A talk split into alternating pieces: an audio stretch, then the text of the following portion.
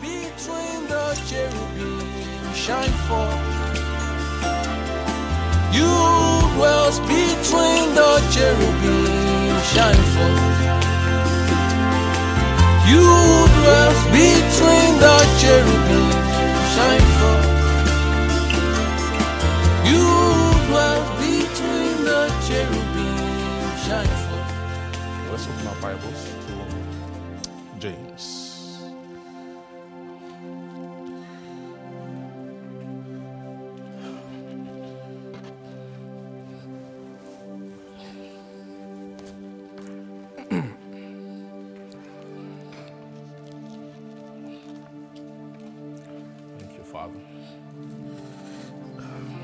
Thank you this morning. Come and speak to us. Come and bless us. Um, we are sitting under you. We ask that you release your spirit this morning uh, to come and quicken our heart and our souls and bring us into the fellowship of the things which you have to say to us this morning. Help me use my heart and my, my mind and my vessel to speak your word as you want it to come this morning. Thank you, Father. Amen. Glory to God. James chapter, let's see, chapter, chapter 4. Thank you, Jesus.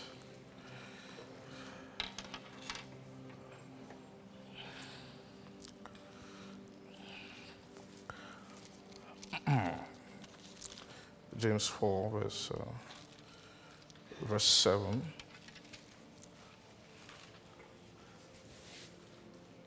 It's okay, yeah. James 4, verse 7. Praise God. It says, Submit yourselves therefore to God. Amen. Submit yourselves therefore to God. Resist the devil, and he will flee from you. Amen. And, and uh, verse 8, verse 8 says, Draw nigh to God. Thank you, Father. and draw nigh to God, and he will draw what? Draw nigh to God, and he will draw nigh to you.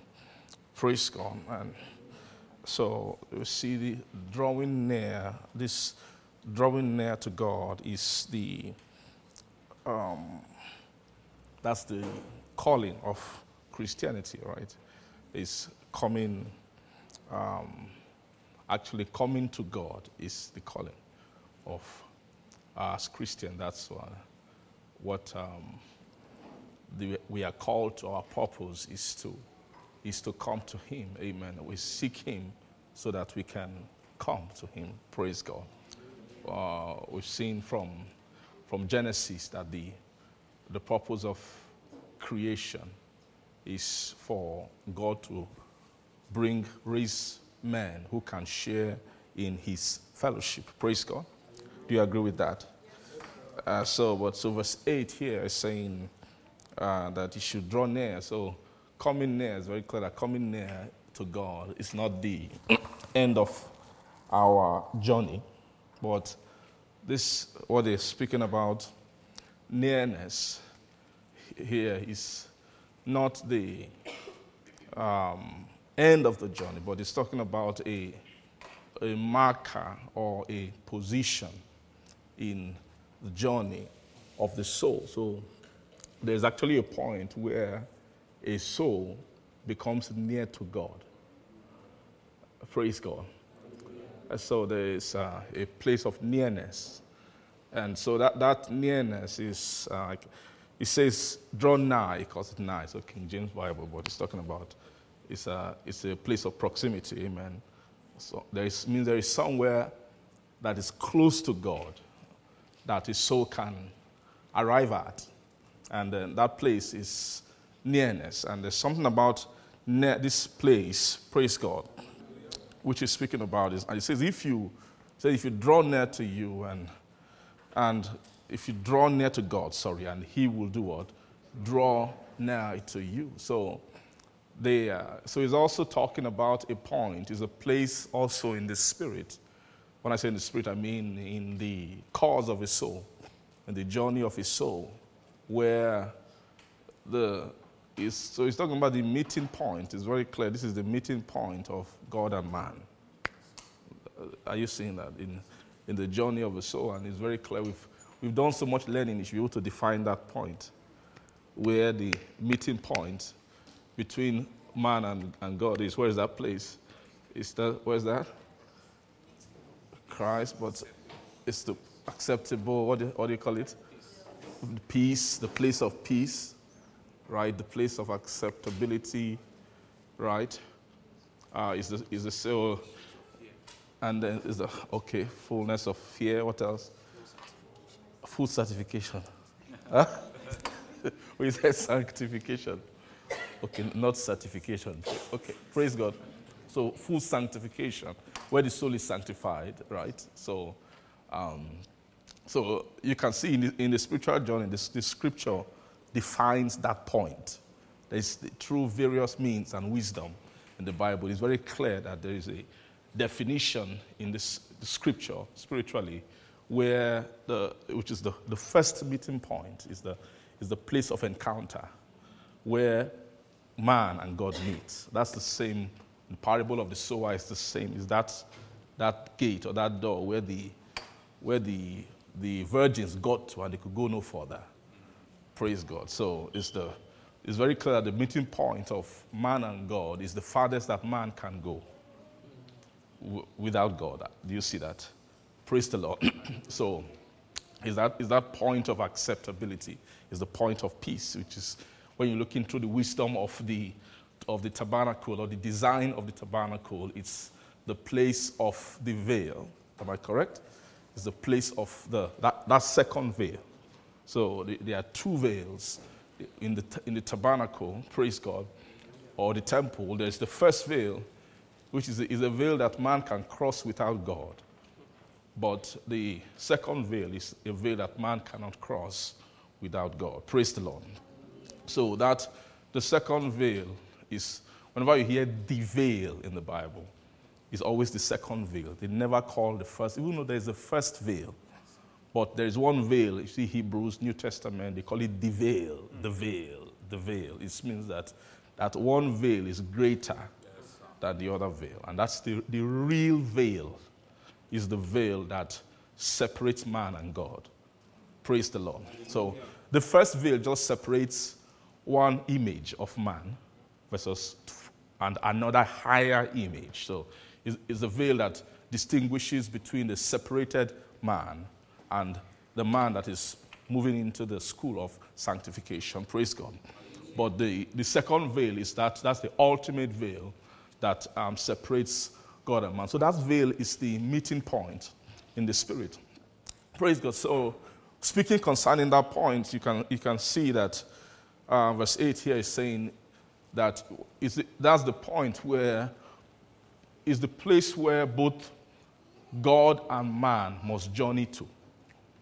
You know, God also takes journey too. And God's journey is not easy. Praise God. It's not easy for God to leave his comfort and where he is is, is a sacrifice. The way you are making sacrifice, that's also the way God also makes what? Sacrifice. Praise God. So, I, so, so this um, journey they are speaking of here is you, are, you push into nearness, but you're not only the one pushing, God also, from his own end, is also coming from where he is. And so as you are drawing near, and God was, is also drawing near, and they are drawing close to a point, the, to the meeting point for the purpose of accepting a man or accepting a soul.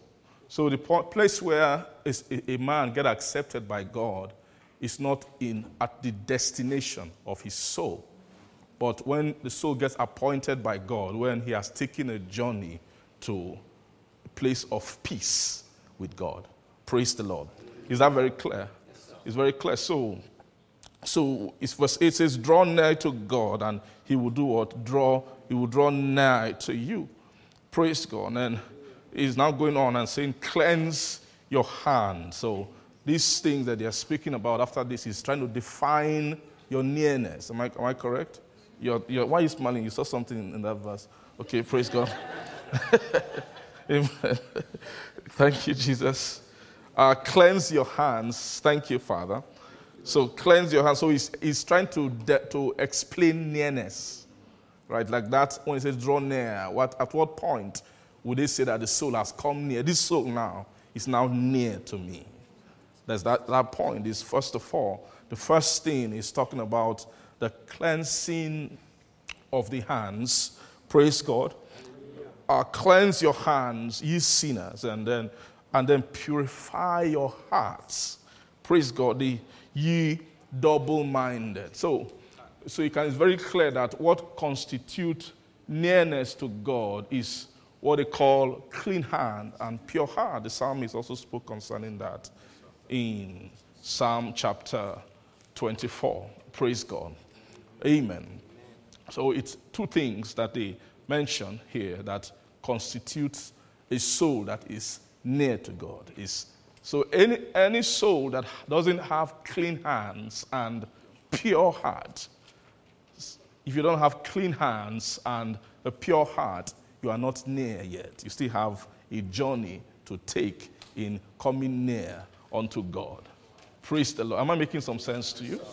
Yes, so you have to cleanse your hands. So the cleansing of the hands comes first before the what? The purification of the heart. So, so it's, it's, it means that this person who has come near to God has acquired two things that are precious in the spirit. And um, cleansing of the hands, like what do you feel cleansing of the hands is? True spiritual sense, there's a, there should be a sense of a person that has clean hands who's a, a person whose hand is clean. Doesn't touch the unclean thing. Um, is that, is that, is that, check again, is that, uh, it's good you went to that scripture because of that's, I feel there's an answer, the answer is there, but is that the, the real, uh, sorry? Huh? Say it again. Okay, that's, that's 24. Okay, not lifted up his soul to vanity nor sworn deceitfully. Praise God. Um, amen. The way, okay.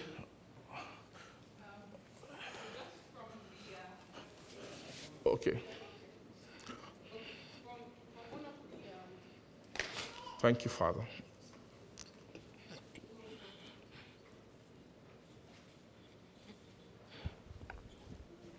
Praise God. Um, I'm thinking about uh, the scripture that we were looking at not long ago about filthiness of the flesh and of the spirit. Okay. I'm kind of connecting like hands to filthiness of the flesh and then heart to filthiness of the spirit because you're explaining how like it's this it's the soul that that scripture is talking about but in terms of the layers one is upper mm. one is lower so i imagine that the hand and the mind would be together. The, um, like the mind determining what you're doing outwardly, but then the heart is speaking more towards the depth of the conscience, okay. um, being purified, and those two things are not the same. Okay. Praise God. Thank you. Amen. So, oh, awesome. I love that. Um, so, yes, that, that is, um, that's this. I'm, I'm matching what you're saying with the sense that I'm seeing. So, I'm, I'm, I'm also we're also bringing it together. Praise God. So, that chapter 7, he was talking about purifying yourself from all the filthiness of the flesh, right, and, and of the spirit. Praise God. And then, so when we were looking at that verse, the light that came to us was that filthiness of the flesh means filthiness that is more outward. And then there is, then filthiness of the spirit is filthiness that is more inward. Praise God. Amen. That is that is that is uh, that's accurate. Amen. Amen. Thank you, Jesus. Um, so if um, if we want to apply that to chapter six, um, where it's it's unveiling, revealing the standard. Praise God. Second Corinthians chapter 6. Let's see. Thank you, Jesus. Second Corinthians chapter 6.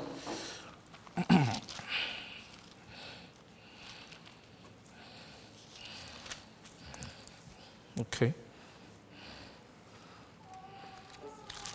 So we are landed in First Corinthians. Glory to God. Amen. I want to greet Pastor Folarin um, here. Thank you, sir. We, we missed him a little because he traveled, so glad to have him and his wife back, uh, his wife Divine. You're welcome back. Praise God. Uh, 2 Corinthians chapter 6, uh, verse 17, it says that, Wherefore come out from among them and be ye separate. That's the first promise. And then touch not the unclean thing, and, and I will receive you. So, and it's very clear that this point of receiving is at the, is at the meeting point of acceptability. So, so it says, touching not the unclean thing is the standard for, for being received. Praise God. Now, if touching not the unclean thing, not touching the unclean thing is the standard for, for being received, it means that having clean hands is, has to be a lower standard. Because someone can have clean hands, and when you let him, let set him loose, he goes to touch the unclean again. are you seeing that? So are you, see, are you understanding that? So, so touching not the unclean is a, is a higher standard, is a higher place, a, a state of a soul who no longer touches unclean things is a higher state than somebody whose hand has just been, who has just been cleansed. You see that? So if it's if the clean the hands, it's a lower standard. It means that having clean hand is separation. Uh, are you seeing, are you seeing that? Having clean hands is what? Is separation. That to separate a, a soul is to clean their hands. Even though you've not dealt with the tendency to, to touch uncleanness, but you've just removed them far away from uncleanness. Do you see what I'm saying? Is that is what separation is. So uh, and I, I, feel that maybe the light to see this, you have to, you have to understand the Levitical life to know what, who are Levites, right? So Levites are people who, whose hands have been clean, cleansed, or who have clean hands. You see that? Why? Because they, by virtue of their separation, they have been positioned in such a way that they they, they've gained distance from the uh, from works. They, you've separated the works, what they do with their hands. So it's very clear what they, how they separated the Levite is through their occupation. That the separation of the Levite is a separation of occupation. Like occupation means what you are occupied with, what your hand is constantly doing. Praise God. So the, the average, the normal Israelite has an, has an occupation in, in, that is mixed with uncleanness. So the, the, the normal Israelite is also is laboring, but without consciousness of the tabernacle of God, of the temple of God, or of the standards of God. So because of that, it's close to what? Cleansing. So it means that when the normal Israelite is doing, working every day, and that's why they have to come constantly to give their sacrifice, because maybe throughout the year they accumulate uncleanness. By, and that uncleanness is just by virtue is intertwined with their kind of life, right? And which is a life that doesn't have consciousness of the service of God. Praise the Lord. So that's the the Levites, they constantly live without consciousness. So it's very clear that what gives, what causes uncleanness is occupation without the consciousness of the service of God. Because when it's the consciousness of the service of God that imports the standard. So if you are not conscious of God's service, then you will, you will, you will, you will pick up occupation, but you will be doing occupation void of certain standard, which, which arises to what God, you know, what God approves. Are you seeing that? So, the, and, and you understand that the, the Israelite who is not separated, they have, they don't have with them the, they don't have with them the image of God's standard. There's a, there's a blindness. It's almost like once they turn away, they forget. You know, what? after they do their sacrifice and everything, when they are there in the temple, they can feel very holy. They hallow the life of the temple. Wow, this is an awesome life, beautiful life. God is here. We can see Him. We can sight maybe the glory from far. And, but once they turn away from the temple, what happens? The, the consciousness of, of the standard, the life, the purification of God leaves them. Praise the Lord. And so, um, because of that, they go back to their, when they go back to their occupation, it's not possible to be occupied on the earth. It's not possible for you to pick an occupation on the earth uh, without soiling your hand. I mean, without instruction of God's standard and God's service. Are you seeing that?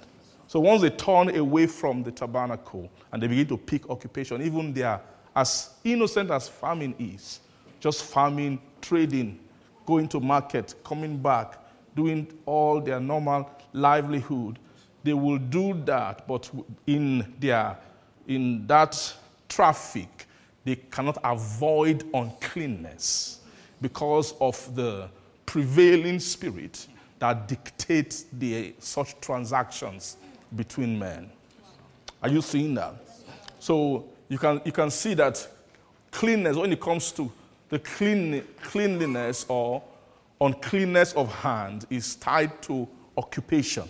That's what hand means. Hand means, Bible says, whatever your hand findeth to do, means that hand is, is, a, is, a, is like a metaphor, something that symbolizes what a person is being occupied by. Are you getting what I'm saying? Praise the Lord.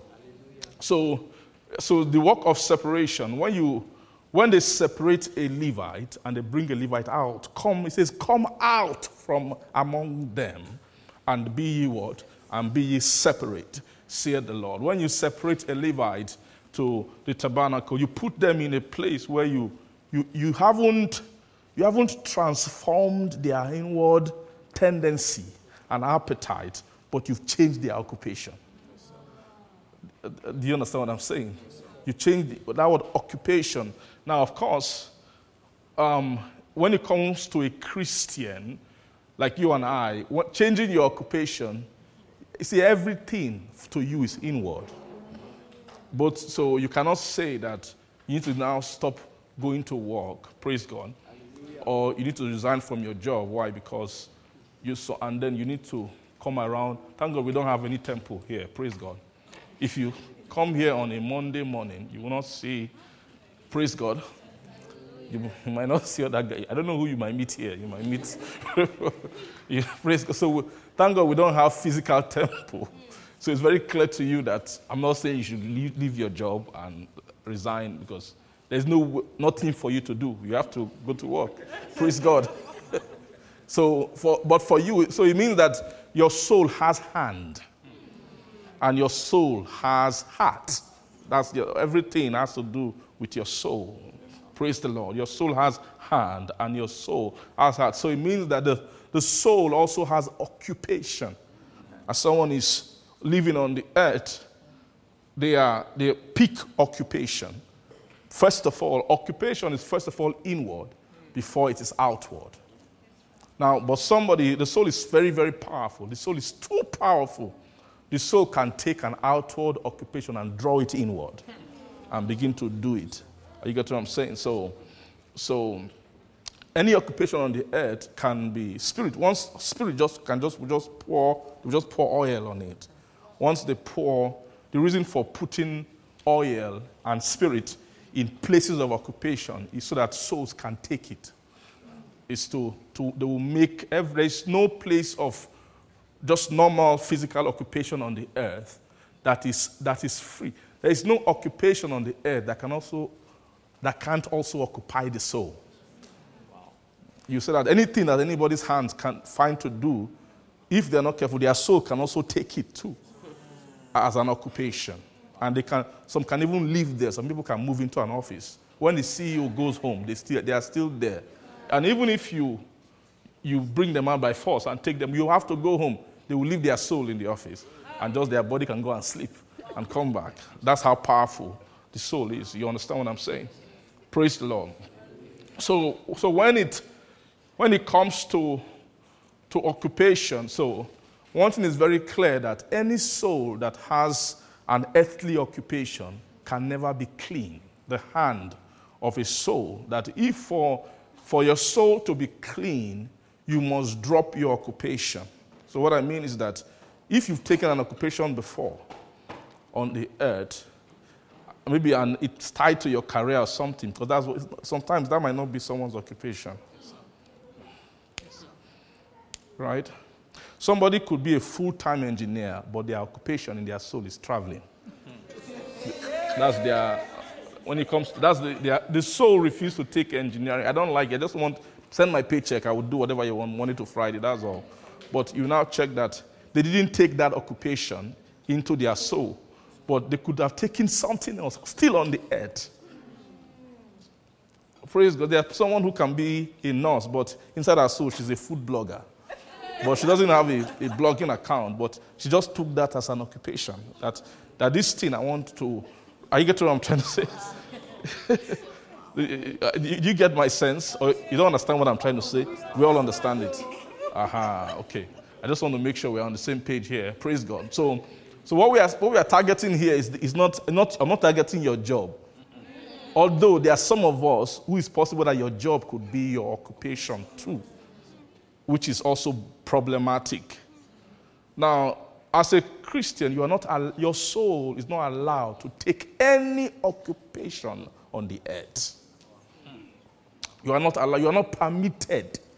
You are not permitted because the, you have been bought with, and you have been bought and you have been, been brought into a profession. You have been made a professional, or you have been made, you have been made a professional of another vocation that is not of the earth. So, as a Christian, you are not permitted to take any profession yes, on the earth. Your soul is not allowed to take it. Yes, you can walk, your body can walk. You can, when I say your body, your body also includes your brain function. Are you getting what I'm saying? And then your soul can allow your body, okay, think these things now. It's time to think. When it's time to go, I'm, I'm not meaning I'm not telling you now to be absent minded at work. You get what I'm saying? You uh, say, ah, I know, it's just my body that's here. You know, when, when, you, when you are in a meeting and they are talking things, say, no, it's just my. Say, para, para, para. Blessed is the man who in the counsel. Praise God. Don't do that. If you do that, you're being unfaithful. You're being unfaithful. You shouldn't do that your brain can, do, can handle your job. And, there, and your, there'll be a time your, your soul, your spiritual mind, can release your brain to do your work for some hours of the day. And there's sometimes that's, that spiritual mind should still be in, be in control. Sometimes you might be at work and your spiritual mind can say, hey, let's borrow some, need to borrow some time. Because that vocation is, is more, is, is, is subservient to the spiritual mind the spiritual mind should be able to come into that, that job and still, you know what I mean, still requires some time from there because one of them must be governing the other. And you can never do 50 50, you can't balance it. Say, God, your time is from this time to this time. The other time it belongs to my, my You can't do that. You can't, you can't do that. The, you must put one as a, as a governor. Because if you try to do that, you'll not find that somehow the other one is leading. One must lead. You can't, are you getting what I'm saying? So, so, so your, your, your spiritual mind must, must be the governor of your, of your, your, your natural mind. Praise the Lord. And your, is the one who should dictate, dictate your occupation. Praise God. So I'm not advocating absent mindedness or sloppiness in your earthly vocation or occupation. Praise God. But what I'm trying to say to you is that if you are not careful, that earthly vocation can, can become the vocation of your soul. Are you getting what I'm saying? And it's not so. No, no employer can pay for the usage of your soul. Even if you feel they pay you so much, they are still cheating you. They don't know the value of your soul. So if you give your soul to an employer on the earth and you're using the, they are, you are being used, you're being abused. They cannot pay for the resource of pouring your soul's energy into a cause. And they, are, have, they don't have the right. Heaven doesn't give any employer the right to demand that. But some of them do, especially the ones who are, who are, who are anointed by spirits. You know, it's not every boss. All bosses are different. There are bosses who he himself, he has other, his life is somewhere else. He's himself, he doesn't expect you. So, you, know, we know what we're here to do. Let's do it and leave this place. But there are some who are anointed by spirits. And uh, they have also taken it a profession and they want you to when you are walking and your soul, they can they have eye, they can see that why is only mind showing up? I want to see soul. Because they've been anointed by the enemy over time. That can happen. And if you have such a boss, God has to help you. Are you getting what I'm trying to say? Praise the Lord. Um, so all, the, all, these things are these are wisdoms, right? These are these things I'm saying are true. That's how the world is. This is how life is. This is just truth. So, but you can live as a Christian. If you are ignorant of these things, you will be failing. You will be failing. You will be falling. You will find that you're trying to serve God, but you can't. There will always be conflict. You don't, but you might not understand why. Praise the Lord. That's why we can't say thank God for the scripture. Praise the Lord. So, so you need to live with the, the wisdom of these things. Praise God. So back to the standard. So he says you should come out from among them. It's a, it's a command. It's a, is a command, or I'll call it more of a promise. Because chapter 7 says, therefore, having these promises.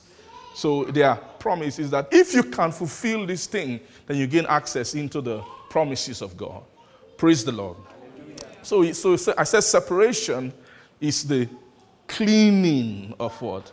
Is the cleaning of the hands.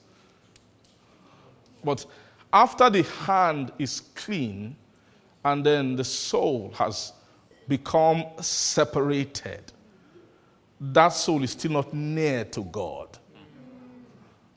Do you see that? Is because coming near to God is a is a more it takes you, you must you must pick up the more spiritual end of your profession. Do you see that? You must pick up what the there's a more there's a more spiritual aspect, the more spiritual aspect, that after you have measured separation, now, who are those who have measured separation? It's very clear. Those who measure separation, how it manifests is in what you mind. That's where, in terms of your soul, separation of the soul is manifested in what your mind, in your occupation. Say occupation. Occupation. occupation. So, so there are those people whose who mind earthly things, whose God at their belly, who are enemies of the cross of Christ. Praise the Lord. Those are people who haven't, they haven't fulfilled any of the standard of coming to God. But a soul that has been separate, the sign of a separated soul, like I said before, is the soul has learned not to mind earthly things, but to mind. That word mind, I'm talking about your spiritual mind. We spoke about the spiritual mind, that, that, that the spiritual mind can mind earthly things but a soul that has been separated is when the spiritual mind has been tuned not to mind earthly things, but to what? Mind heavenly things. Heavenly. Uh, your spiritual mind, mind heavenly things. Now, what is that? What is the spiritual mind? The spiritual mind is the aspect of your mind that interfaces with spiritual impulse. Praise God. When a person, when the, when the physical mind, when the physical mind is thinking about wow, this is a nice position. This, is a nice, this will be a very nice promotion. That's, the, that's the, your natural mind, physical, outward mind. Wow, this is a very nice position. Ah, in this position, I can learn this, I can learn that. We can, I can gain access to add contribution in this kind of way. That's the natural mind talking. Then, as the, not the physical, out, the outward mind is processing that, then the spiritual mind is pro- processing the glory attached to it. That is, those are the kind of, are you seeing the difference? So, there, so, that, so that promotion, that position, the aspects to it. It's not really about when you are getting promoted, Satan can organize a promotion for you. Hey, why am I saying all these things? I'm not trying. Praise God. Before, before you guys start calling, hey, this promotion, I'm not too sure. Is this praise God? Eh?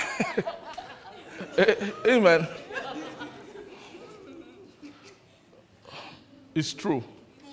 And you can't live on the earth without such things. And when they are organizing it, God will not stop them. Because your, your soul must overcome such things. And for, to overcome it, you must be exposed to such things. Praise God. So, so when it's coming, the, the, the, natural mind is processing one side of it because there are some things that the natural mind cannot handle. Cannot. Uh, the, are you get what I'm saying? Because the natural mind is limited. It's limited. It's like I said before, we're teaching about it. It's, there's a slowness to it. It's, it cannot process quick things. Things like glory is too quick. It's too fast. Can you think consciously about glory? You can't. Try to when you try to it will be sleeping. You can't. It's, it's hard for the physical mind to think about glory. But there's, some, there's somewhere inside where you can handle it and feel it. It will be lodged somewhere. You can sense the, the impulses of that thing. Are you getting what I'm saying? It's a, it's a spiritual aspect of your mind that is able to, to, to, and that spiritual mind, he can, he can, the spiritual mind can look at two glories, it can measure them, it can break them down, it can, it can have conversation about glory, and then it will instruct your, your this mind and tell you, this is choose this one, take this one here, take the other one. Do you get what I'm saying? And sometimes you just like one, you don't know why you like it. It will take light, unless someone that has light can help you see. Ah, oh, this why I used to like that thing so much. Because the mind that was processing it is, is, is quicker. It can handle, it's not just logic. It's more, it can, it can when a, a, a spirit brings an impulse, there's a part of you that can capture what the spirit brings and can make a decision based on that. Praise the Lord. Are you seeing what I'm saying? Amen. Amen. So, you see that, that spiritual mind, so it- it's very clear you see the temptation of Jesus, that that was a, a- a spiritual temptation. In fact, when you think logically, there's nothing wrong with most of the things that Satan said. The devil, God said, sorry, the Satan was telling Jesus to do. Many, most of the things, turn stone to bread. What's wrong with that? Someone who is just thinking logic can easily do it. It's not just to stone. I'm hungry. What's the problem? I've, I've actually finished fasting. My fasting has ended. So what's, what's the point? You get what I'm saying? And you might think that, ah, it's because the guy who was telling him to do it is the guy with horns. No, no, that's not how it happened. Those were thoughts. Those, so- those were thoughts that just came to him. So for someone who is unlearned spiritually, you are hungry, you finish fasting. How many days? And it just is, why not just turn this stone to bread? You can easily do it because it's logical. Are you getting what I'm saying? But Jesus was enlightened inside. More in that, you know, there's something about doing this now that makes it wrong. He could, he could sense where the impulse of that, that suggestion was coming from. Are you get? Are you get? I, want to. They want to move us to another level. A, uh, this is their holinesses. They- so they want to. They want to bring you to the dimension and the conversation of that holiness without which no man can see God. They follow peace with all men and holiness without which there's a, is a higher standard of holiness. It's not just the holiness of your logical mind because that can fail. It cannot. It can. It will all. This logical mind can easily agree with spirits from hell. Those, those gates of hell, they are, they are preachers who, and when they teach, their logics are sound, clean. It, it, everything will just add up. They know how to produce situations, scenarios, circumstances that the logical mind can approve. Praise the Lord. Are you getting what I'm trying to say? So it means a Christian must have attained sanctification, right? Sanctification, but that sanctification is a sanctification with greater knowledge, higher knowledge.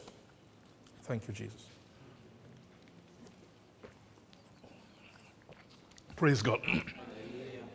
with greater knowledge, greater wisdom, and, and greater discernment. Thank you, Father. Thank you, Lord Jesus. So, the soul itself has hands.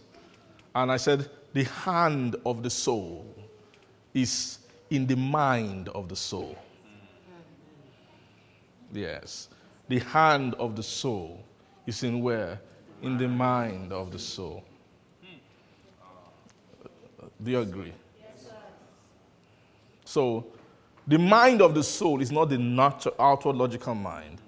You see that inward mind I was talking about? That what I've, all I've been describing now is the hand of the soul. I've not spoken about the heart of the soul. Right? So I just want to, sh- I want to show you the spirituality of the hand of the soul.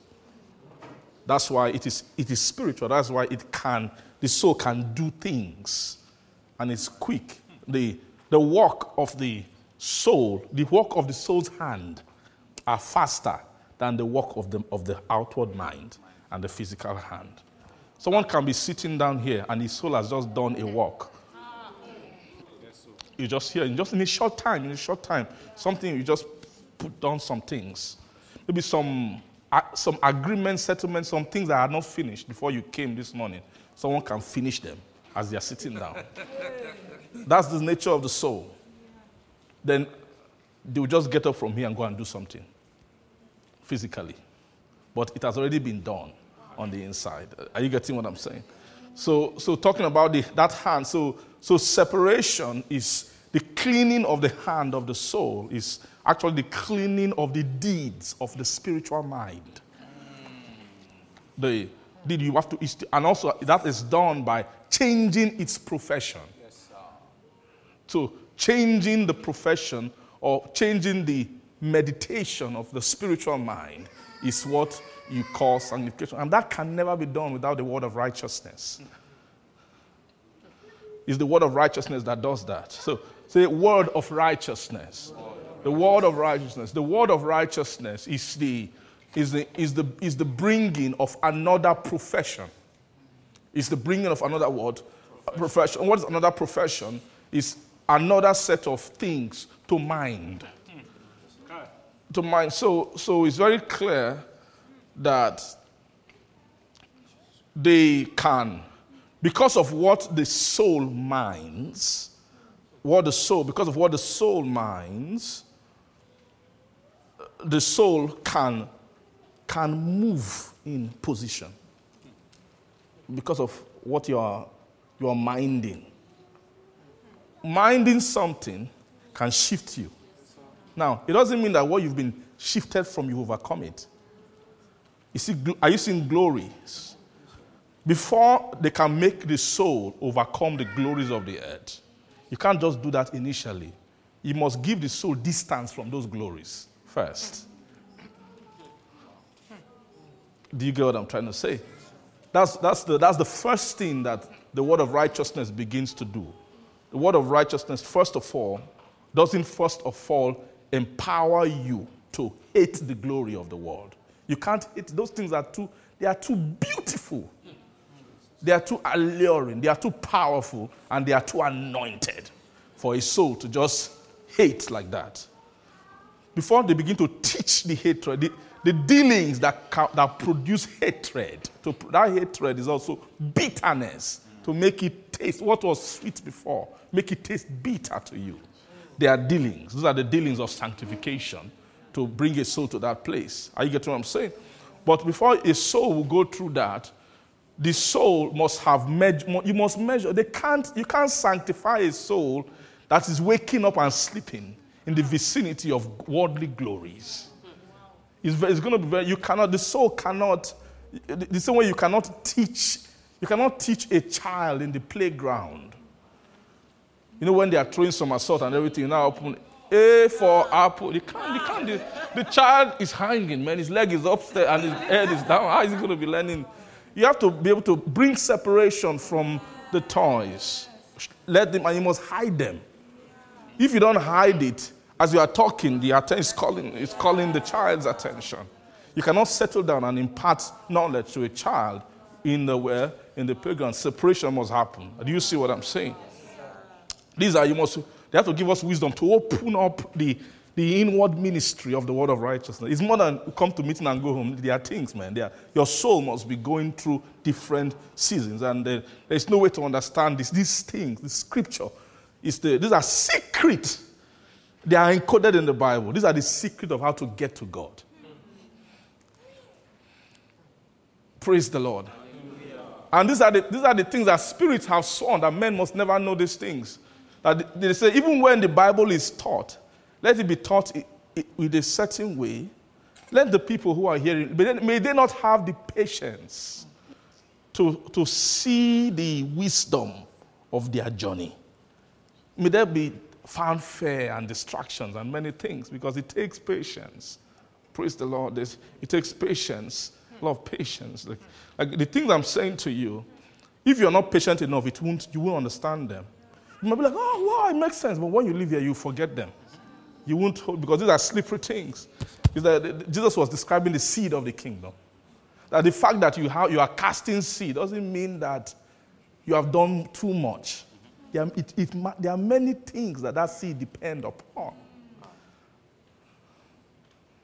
Even the one that finally gains ground brings forth in levels, some 30, some 60, some hundred. But before that one even got there, things happen. There, there are some that are like wayside. Some souls can be sitting down and it's just a wayside. Souls are different. Not everybody who is sitting is at the same, sitting with the same inward configuration. Some are stony. Some are like wayside. Some have other things and things and the, all the things they, they call them the cares of this world and the deceitfulness of riches they would choke the seed, even though the seed entered. Ah, this thing entered, though. I understood it. I got what you said, sir. What about there? There might be other things. If there are other things there, they can choke the word and it won't come up. It will not germinate and it will not grow. There are some might even germinate, but those other things will overtake it and, and kill it. Are you getting what I'm saying? So, so these, these things that are being said to, for a soul to come to, you see, this drawing near to God, to come, to come near to God. There's a lot of, there, there are things that must be in place. Our, Satan has invested so much, he has known for a long time that people like you are coming. He knows that he can't keep it close forever. That there will be a time it's, it's time to reveal these things. But he has to make sure that the world is structured in such a way that the souls are. You get what I'm saying? How, how long did it take to make a, a person's heart a highway?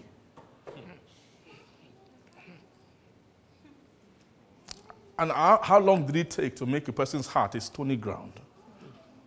And how long did it take to plant the tares and the weed and all of those things that would choke you? It took time. It means that before the seed came, somebody has been working. Nobody's heart is just fresh like that. Somebody has been working, has been working, has been working, has been working. So that when the seed comes, what will happen? There will always be a problem. But you will not have problem in Jesus' name. The Lord will increase your ability to receive, to retain. receive, to retain, to keep it, and then to nurture, to nurture the seed of God's word until it's praise God. You have a question? okay. Okay, yes, please.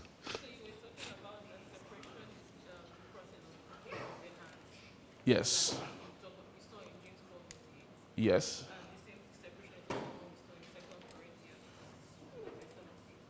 Ye-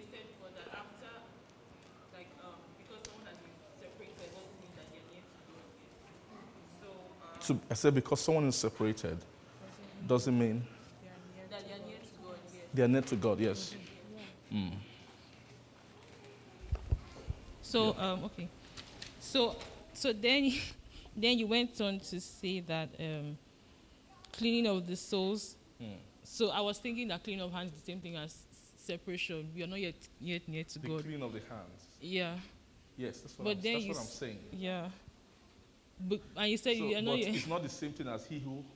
Uh, so the cleaning of the hand results in who has clean hand, but it's not the same thing as he who no longer touches the unclean. that for them to get to that point where they are drawing near to God, there has to be a change of profession Yes, first first. So there has to be a change of profession 1st mm-hmm. Then the soul has to excel in the profession. okay.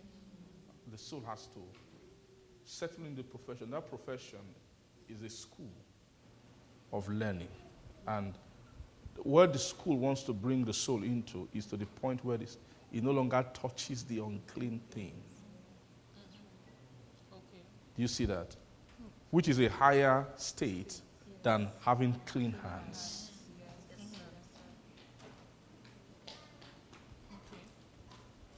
Does that make sense?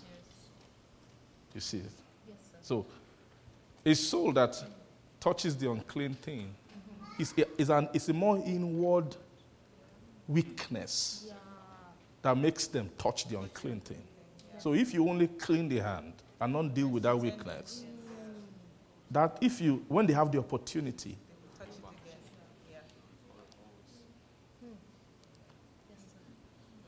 So, so when you've cleaned the soul, God will look and say, You are still not at peace with me. You are still not yet at peace. I can't still accept you yet. Because God can see. He, he, he sees on the inward.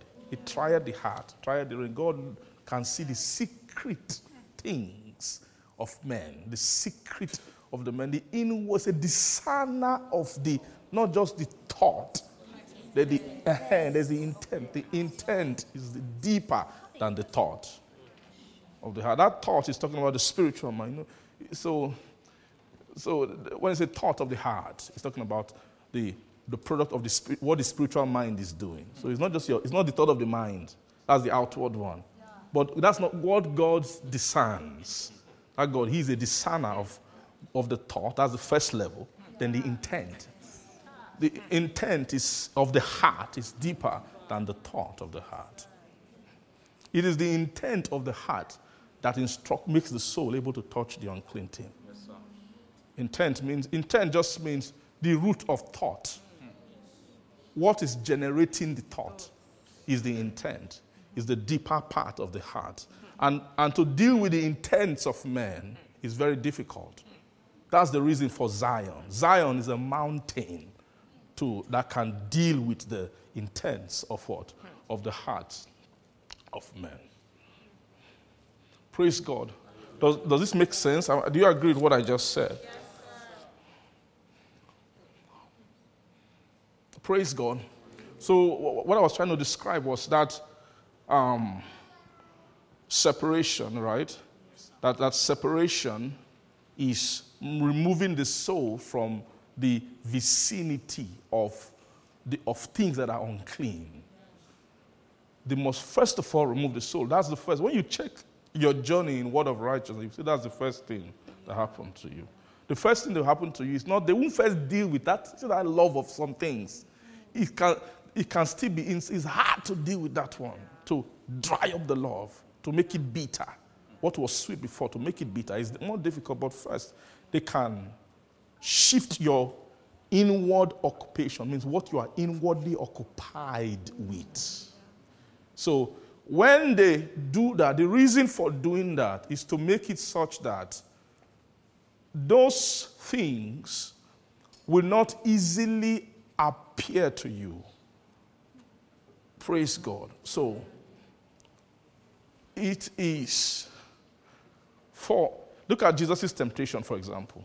It took him for, first of all, you have to see the Holy Spirit was, was, was the one controlling the whole of the dealings, everything about Jesus, those temptations. It wasn't just exposed to Satan anyhow. It was the Spirit. The Bible says that, you know, that was after his baptism and everything, that he was driven by the Spirit into the wilderness to be tempted by the devil.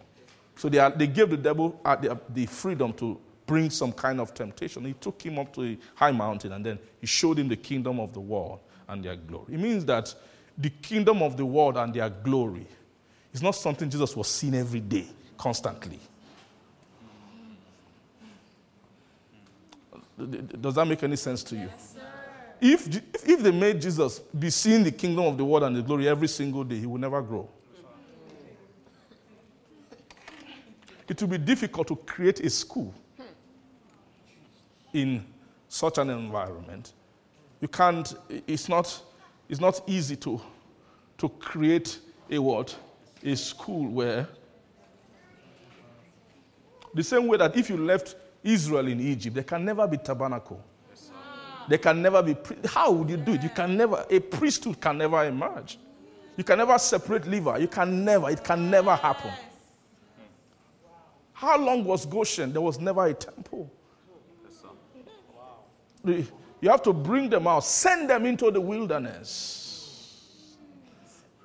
Do you see that? Is in the Old Testament, there are different. Uh, the, the, the, the, the scripture, Holy Ghost is, is, is, is not complex, but it's sophisticated. He can, he can impose a metaphor upon another metaphor.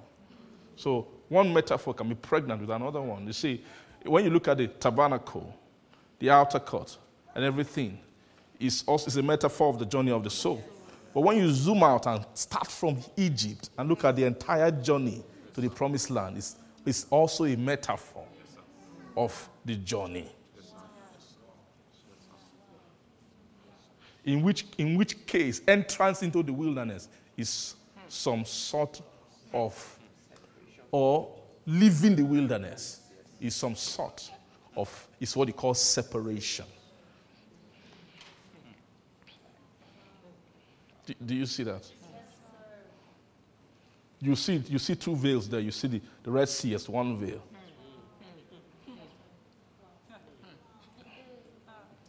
Then you see Jordan is the final veil before the promised land.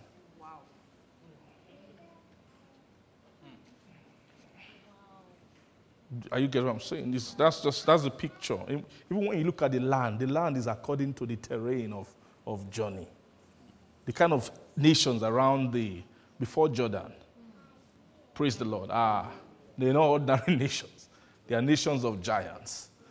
In fact, it had to take a it had to take most holy revelation or most holy wisdom, which is the wisdom of the ark, to part Jordan. Praise the Lord. For them to pass through. Are you seeing what I'm trying to say? Praise God. So, so my, my point is that in Egypt, that in Egypt, God had to go and tell, raise Moses, go and tell Pharaoh, let my people go that they may come and serve me. They may come. Coming must happen. They have to shift. That coming means separation. You have to move them. So it's because it's difficult for Israel to be seeing the glory of Egypt. Even in that, you know that one of the main problem with Israel in Egypt was their occupation. That was what God had a problem with. And that king, who was a kind of a god at that time, Satan anointed him. So he knows what to do to Israel to make them useless. He, must, he knows that the secret of these people is that is their occupation. Their occupation is, is the service which they ought to give to their God. So the spirit against their destiny anointed Pharaoh to occupy them. That them being free was painful to him. He was insecure. So he made them be fetchers of water, hewers of wood, and all of that constantly. Constantly. Because if they are doing that, they can never, you know, aha. Praise God. Are you getting my point? So, so separation um, in, the, in the word of righteousness, yes. Okay, is there a question? Yes, ma'am. Yeah.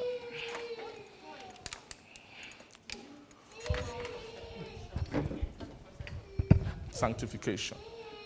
And can you use the wilderness, promised land to kind of that metaphor to also describe Okay. it somewhere? Yes. Okay, okay.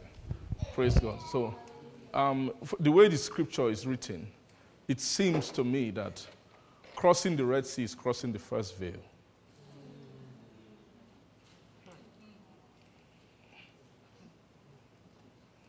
Do you see that? Because it's not just that they left Egypt and then right there, they, no, no, they journeyed first. They had journey and journey till they got to, the- to Red Sea. There was, also, there was already a journey before the Red Sea, but the journey before, to the Red Sea didn't involve dealings. There's not too much, they, didn't write too much about it because too much dealing happened there. They've not begun, they did, did not began to, to do what? Praise God. They've not, they've not yet brought the baptism into fire, which is the, the, the, to deal with their loves. They didn't talk about what they love, in fact, did not manifest until it was time to cross over to the. When they got to that first veil, that's when you saw these guys. Initially, they were happy. Ah, you've delivered us. No, we're talking about the, the Levitical attitude. They are dancing. They enter into his gate with thanksgiving, into his court with praise. Praise the Lord. That, that place of the Levitical life is an awesome place. It's a, it's a beautiful place. When you look back, at that point, when they were before the Red Sea, when they look back at Egypt, they just raised their hand. Jehovah, finally. All that has been written concerning us, delivering us, you have done it. They worship God. Ah, you mean we are, we are free from this evil Pharaoh? They were happy until they jam what? Red Sea. Aha. So, it- so it's very clear that at the point of the Red Sea, that was where the first question of faith came. Because that's the point of the, where you, the foundation of Zion is laid. That's the, are you getting what I'm saying? It's, that's the, there becomes a requirement. Say, behold, I lay in Zion for a foundation, a stone. We saw that that stone is, is, is faith. Are you seeing that? I don't know if that makes some sense. Amen. But to, but to, to expose that, first of all, separation. I just want to say one thing more about separation. It's, it's key to understand the importance of separation. Praise God. Like I said, separation primarily, separation primarily is the changing of inward occupation. Is the changing of the occupation of the inward mind, of the spiritual mind. What is your spiritual mind occupied with?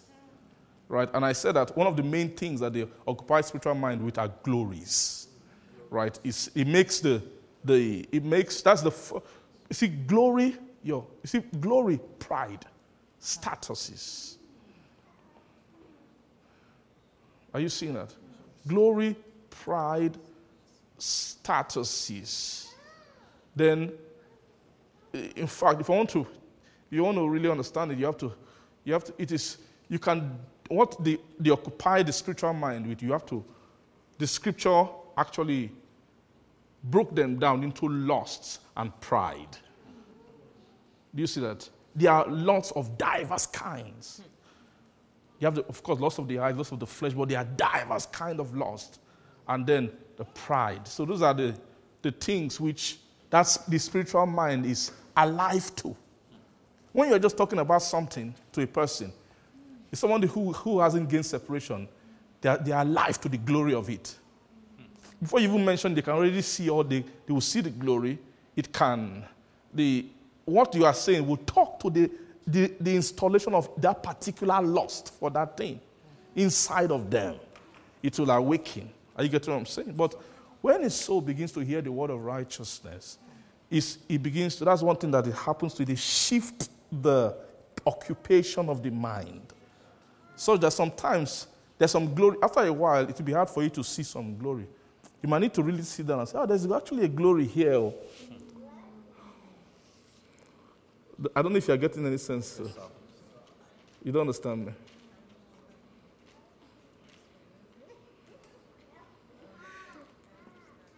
There are some, some glories that attract you before. You stop feeling the pull of those glory, not because you overcome them, but because of your separation. The occupation of your mind has changed. You've gotten occupied by something else. So, how do they change the occupation? Is they, they bring the perception of the glory of the New Testament. Right? You, ha- you still have the oh, candy shop experience of the tabernacle. Wow, this place is this is glory. You, you, it, you, are, you are captivated by a different kind of glory. Even though it's still ahead, it's still far away, but you come into the consciousness of another glory. That's the beginning of the ministry of the word of righteousness. The moment your mind can begin to see glory in the New Testament, it's not easy to see glory in the Testament. Most Christians don't see glory. This thing is just a way to, to escape hell, man. As long as I'm not going to hell, that's all. I'm okay. They just know, this, that hell will not be too good, man. But Let someone just do what it takes. Most Christians don't find glory in Christianity. They don't see, it's not, it's not glorious, it's not beautiful, it's not, they don't see the glory of it. They don't see the glory of sanctification, the glory of consecration. The glory of God, sharing the glory of God, is not glorious to them. The thoughts of God are not glorious to a lot of Christians. Why? Because of that, because separation hasn't happened. A sign of a soul that is separated is they is the, they begin to you can now see the glory of, of 2 Corinthians chapter 3 when he was describing the glory of the New Testament, of the ministry of the Spirit. Ah, it will become something, being spiritual will become something that you feel, if I can get this thing, it, it won't be bad on the earth. This spiritual life is an, is an you see, uh, it's another kind of life that will now appeal to you. It's an appeal. Separation is, an, is another kind of appeal that's contrary to all the appeals of the world. It's, it's a strange thing. You, you won't know how strange you are until you talk with somebody who is, who is okay, who is normal on the earth. And you know, most of the time, when, when you talk with somebody, you hide your profession. You don't really talk about your. There's a way you have skill. You have skill to. You can just act like you are them. Praise God. but if if they're able to see your actual profession, like what you actually, what things you mind, it's strange. It's, you don't know how strange it is. The New Testament is strange.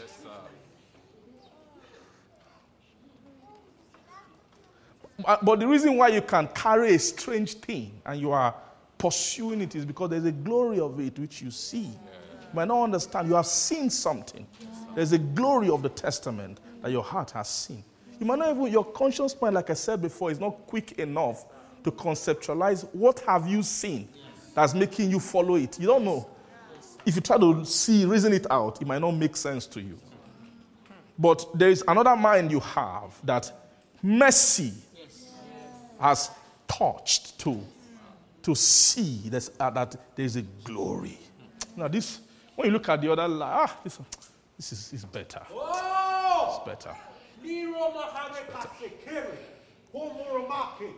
Let's see. Thank you. This is a tongue. Let's see. It's a tongue, yes. Oh.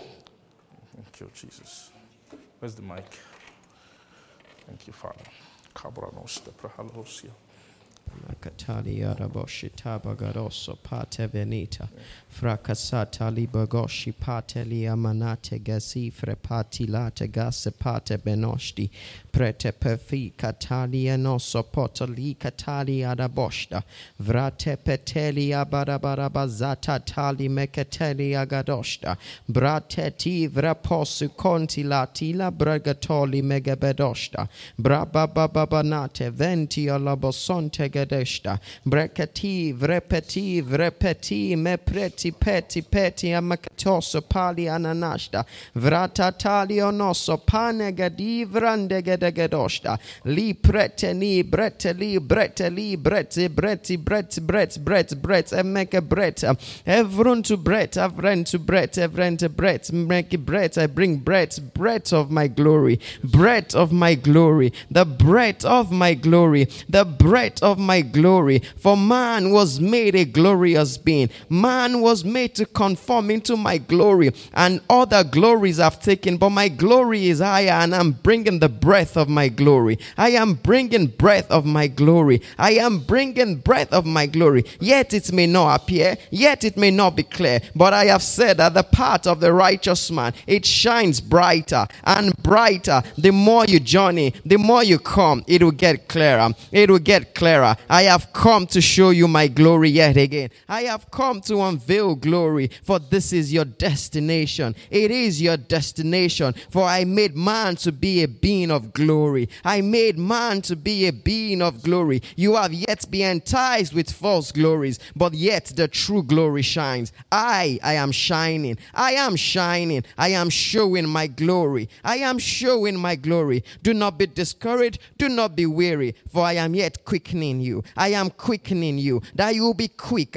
You will be quick and you will judge glories. I am bringing judgment. I am giving judgment. I am giving judgment. You become quicker than you think. You become quicker than you know. You will judge glories and you will select my glory. I have come to give judgment, judgment, judgment, that you will be quick to judge.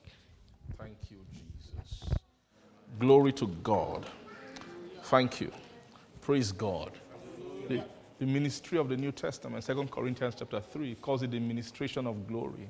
It means that every aspect of it has glory. It's, you, cannot, you cannot minister it by, by the Spirit without the ministry. That's why we shouldn't joke with the ministry of the Spirit. We shouldn't be careless with the ministry of the Spirit.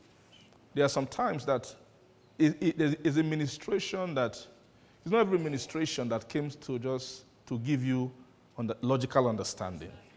When you are under, that's why sometimes meetings, there are things about meetings. It's not just uh, okay, this point one, point two, point three, point four, and then I got five points. That's it's more than that. You don't understand what is being hap- what's happening. Sometimes they can.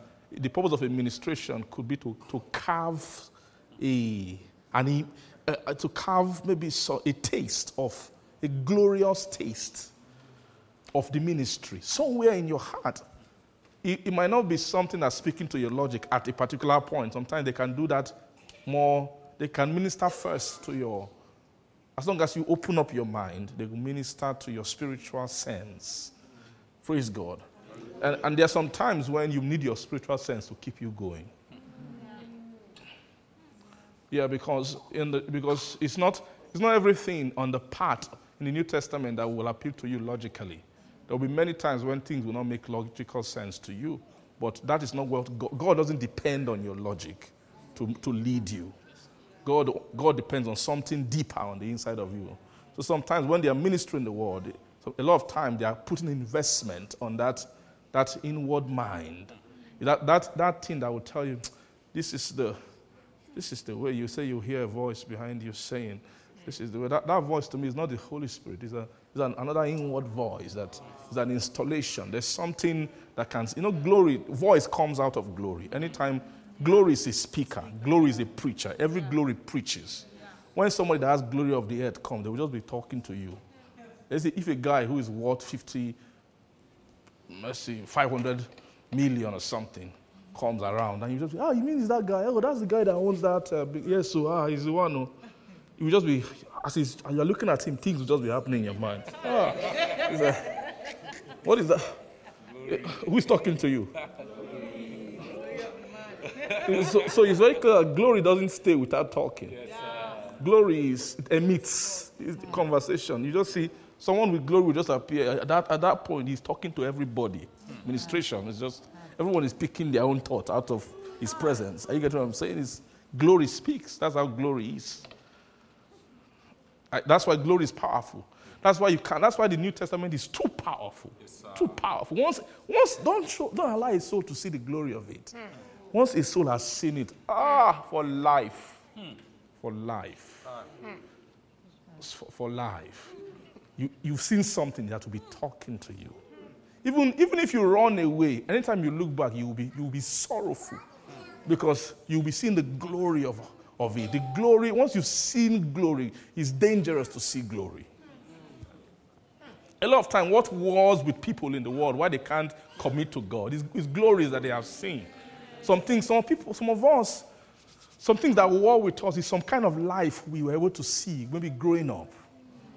Glory is powerful. Glory is the glory. Glory is the is the is the is the quickener of covenant making.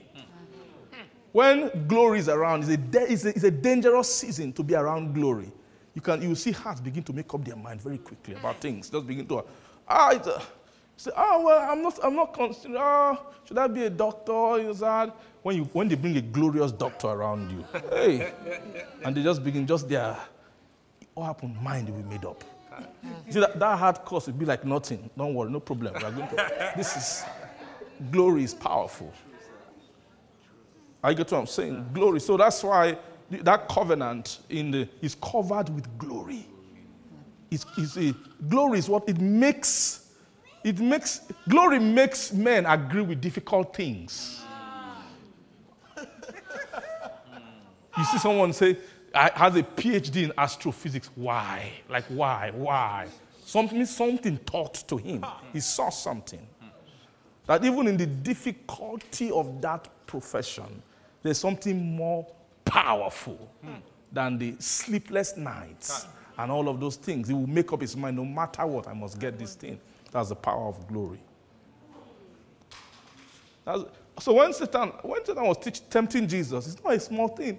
He showed them the kingdom of this world. He said, All of these things will I give to you. If you bow down, it's not a small temptation toward to Jesus. Praise the Lord. So that's why you need to come and cut, take your own side. Every time you say, the, the, anytime the New Testament is opening, is a chance to come and see glory. You should not come around New Testament and not see something glorious. Allow, allow your heart to be open to. Don't, uh, don't allow your heart to be. Don't allow the gospel to be veiled. If our gospel is veiled, it is veiled to them that are lost, who the God of this world has blinded their minds. Let the light of the glorious gospel of Christ shine to them. Um, glorious, the light of the glorious gospel to shine. God wants the light of the glorious gospel to shine. Should be shining, constantly receiving the, the light of that gospel. Praise the Lord. Because that, that glory is powerful. The glory is what keeps you on the path. It's, what, it's not easy to walk the, it said that narrow, it says straight is the gate, narrow is the way that leadeth to life. Means that means those there are few who go there. means the few who go there, they've seen something powerful that majority don't see. Praise the Lord. The Lord will open our eyes to, to, to, to these things in Jesus' name. Amen. So, so it's very clear. I want us to see. Let's read okay, that James. Let's, James said, Draw nigh to God. Amen. And he will draw nigh to you. So then he says, Cleanse your hand, ye sinners. So it's very clear that the cleansing of the hand is, um, is and then purify your what? Your heart, ye double minded. Praise God. Cleanse your hands, ye sinners, and purify your heart. Thank you. Praise God. So when, when the hand has been cleansed, the soul now needs to transition into a, a, a- another ministry, which is the ministry of the pure, purification of what? Of the heart. So that, that purification of the heart is the main ministry of, of Zion. That's the, that's the ministry of the mountain of God. Let's see Psalm 24. I think Psalm 24. Let's just stay there and see. It gives more description to, to these things. Amen. Father, we thank you. Uh, it says, The earth is the Lord, Psalm 24, verse 1. Thank you, Father. Glory to Jesus. Glory to Jesus. Amen. So you can see if you go back to James, I'm sorry we're taking you back, but um, in that conversation of James that we just read,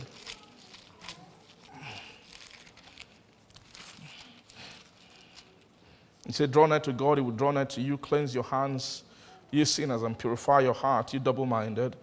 Verse 9 Be afflicted and mourn and weep. And then let your what? Your laughter be, be turned to what? To mourning and your, and your joy. Then humble yourself in the sight of the Lord, and he shall what? Lift you up. Okay, So it's, so it's very clear. This other aspect is speaking about the dealings for, for the, the, the, the, for the purification of the heart. You can see verse 9 and verse 10. All these are talking about, these are dealings of the holy place. Right? These are more than dealings of separation. Are you getting what I'm saying? These are, are dealings of sanctification. Let's see how Psalm 24 says it. It says, The earth is the Lord's and the fullness thereof, the world and they that dwell therein. Praise God. For, for he hath founded it upon the seas and established it upon the floods. Then see verse 3. See the question they are asking. They're asking a question that who shall ascend into the hill of the Lord? Or who shall stand in his holy place? Those are two questions side by side. They are not the same question.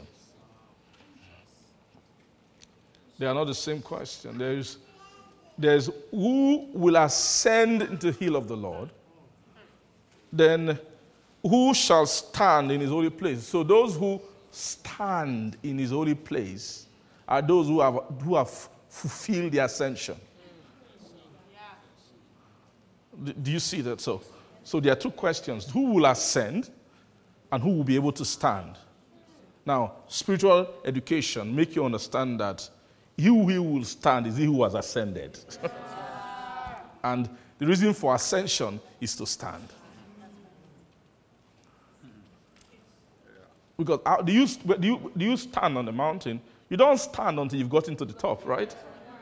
Before you stand on the top, you were ascending.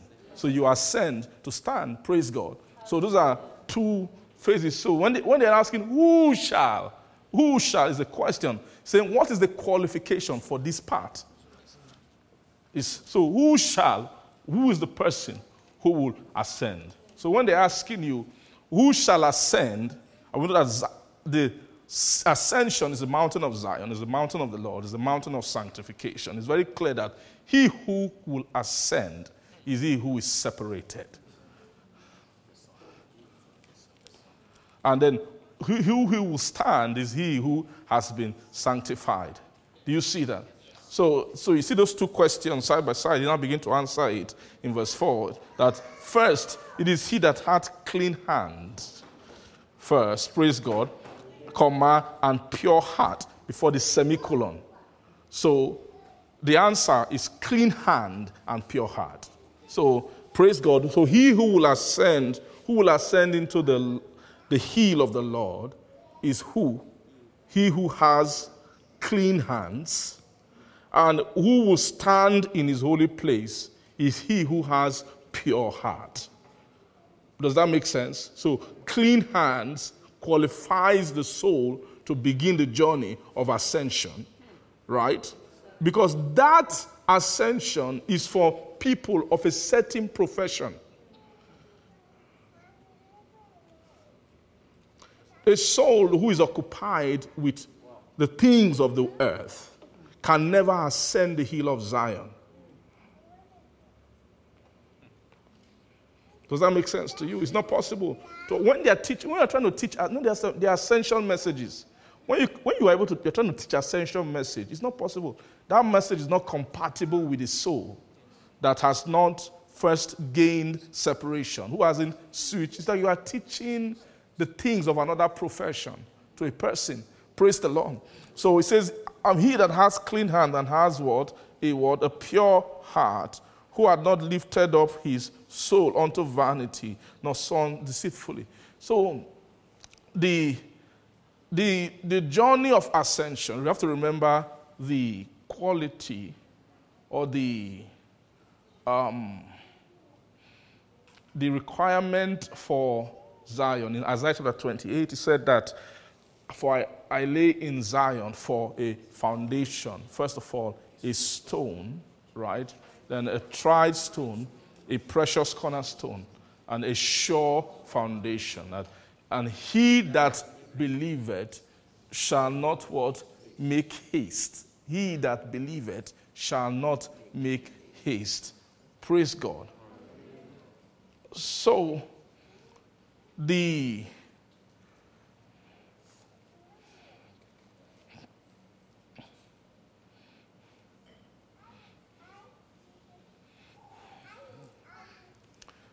the foundation, the requirement for climbing Zion is faith.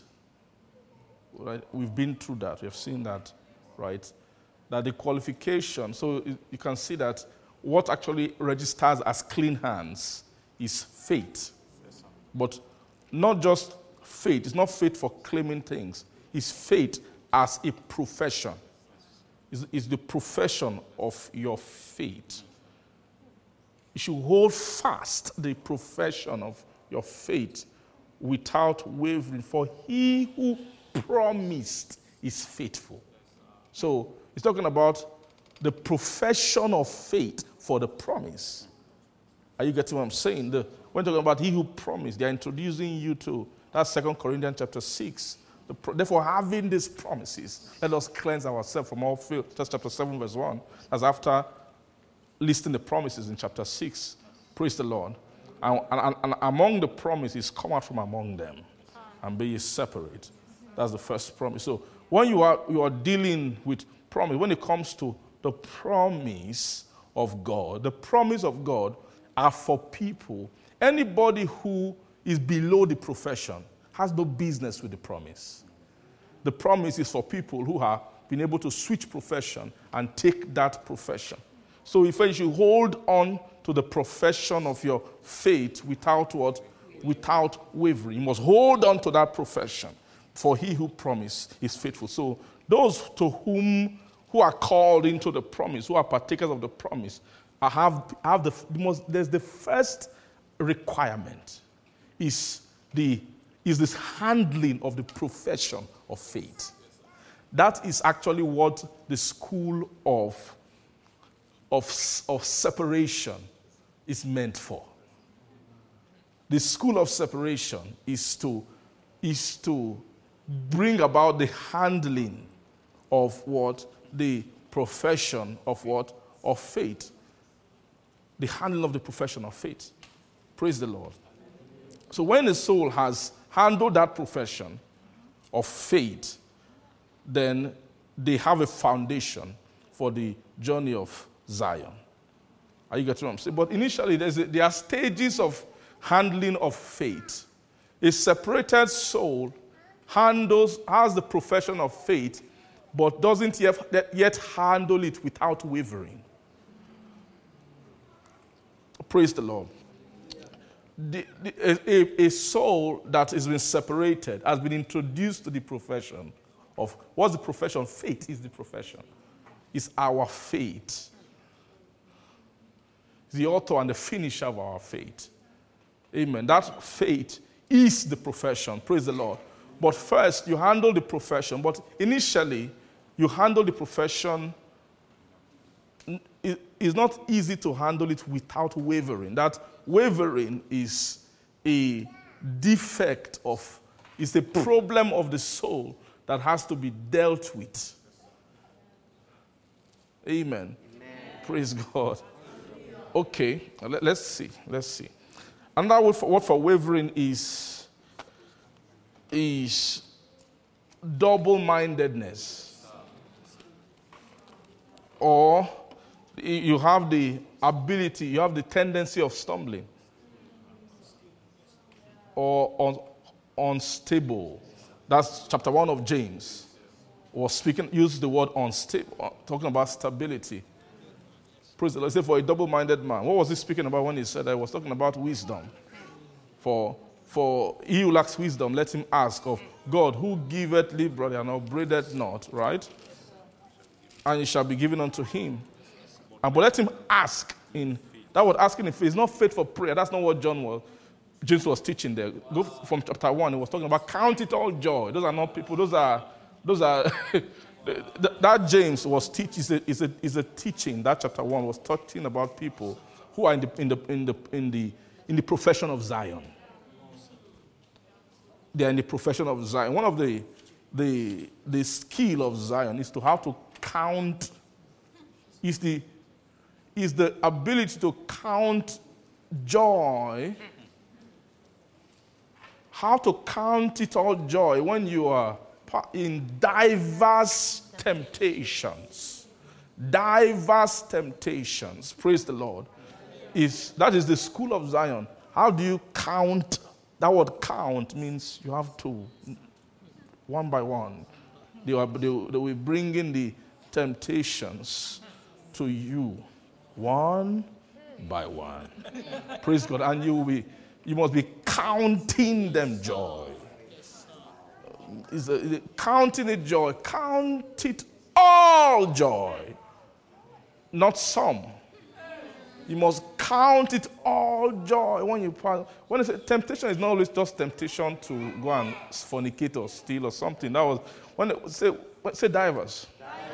Divers temptation. See that James chapter one is in fact is the same thing as please we're going to come back to Psalm. Is it okay? Let's just let's just be a little thorough. That thing is the same. Let's see something there. I think if in Romans chapter 5, you see the same, you see the same attitude there. Praise God. Glory to Jesus. Glory to Jesus. Amen. Uh, in Romans chapter 5, verse 1, it says, Therefore, you see, being justified by faith, that we have peace with God through our what? Through our Lord Jesus Christ, by whom also we have access by faith into where this grace wherein we stand and rejoice in hope of the glory of God. So this place is where they've gotten to a standing, right? This standing position, but it's just telling you the access that this, this grace in wherein we stand, there's something we call the grace wherein we stand. This grace wherein we stand is, this, is the standing of Zion. How many of you believe that? When it's a grace wherein we stand, the grace wherein we stand is called the grace of Christ. A soul that has been able to stand, it's not easy to stand in grace.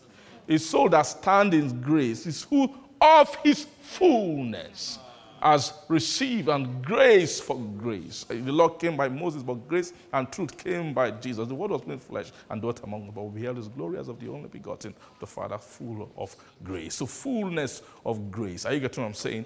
Fullness of grace. Any soul that has found standing in grace has come into fullness of grace. Praise the Lord. Which is what the mountain of Zion is meant to impart to the soul. Praise the Lord. So, so Christ is the actually Christ is the is the gracious foundation, and our for gracious foundation is the sure foundation. That sure foundation which God will sit upon. It must be a gracious foundation. So it's to frame the reason for spirituality is to raise a stature of grace. When they weigh the soul, how much grace is here? So the grace is not too much. You will person will be failing when it comes to spiritual tasks and spiritual deeds. Are you getting what I'm saying? Grace is the energy for spiritual life. Are you seeing that? Grace is the what? Is the energy for spiritual life. So grace is the power of standing. That was the revelation of Zechariah, right? The vision of Zechariah, sir. In Zechariah chapter, when they showed the olive tree, when there was a problem with building the house, and then they got to a point they found that, look, this, there's something with the gracious allocation. There was a fault with grace. There was an issue with the priesthood, his garment, and all of that. Satan accusing him. But they removed the garment. They solved that problem. But they now found there's, there's something, there's something with the gracious ministry. There's the gracious ministry. I get what I'm saying. and which is the ministry of the Spirit. The purpose of the ministry of the Spirit is for the, is for the building of grace, it's for to raise grace stature.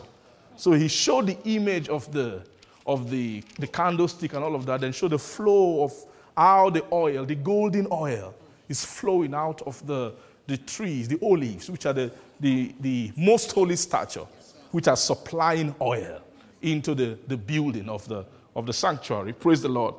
And then he, then he brought forth the headstone with shouting, Grace, grace, grace to it. Our grace to it means that this is the energy of the house.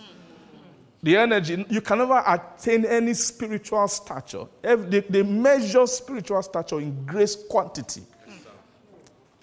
The, where grace is missing, that's where your sin is. Are you getting what I'm trying to say? Are you getting what I'm saying? Say, for where sin did abound, then grace did much more. So it means that grace is the only thing that's much more than sin.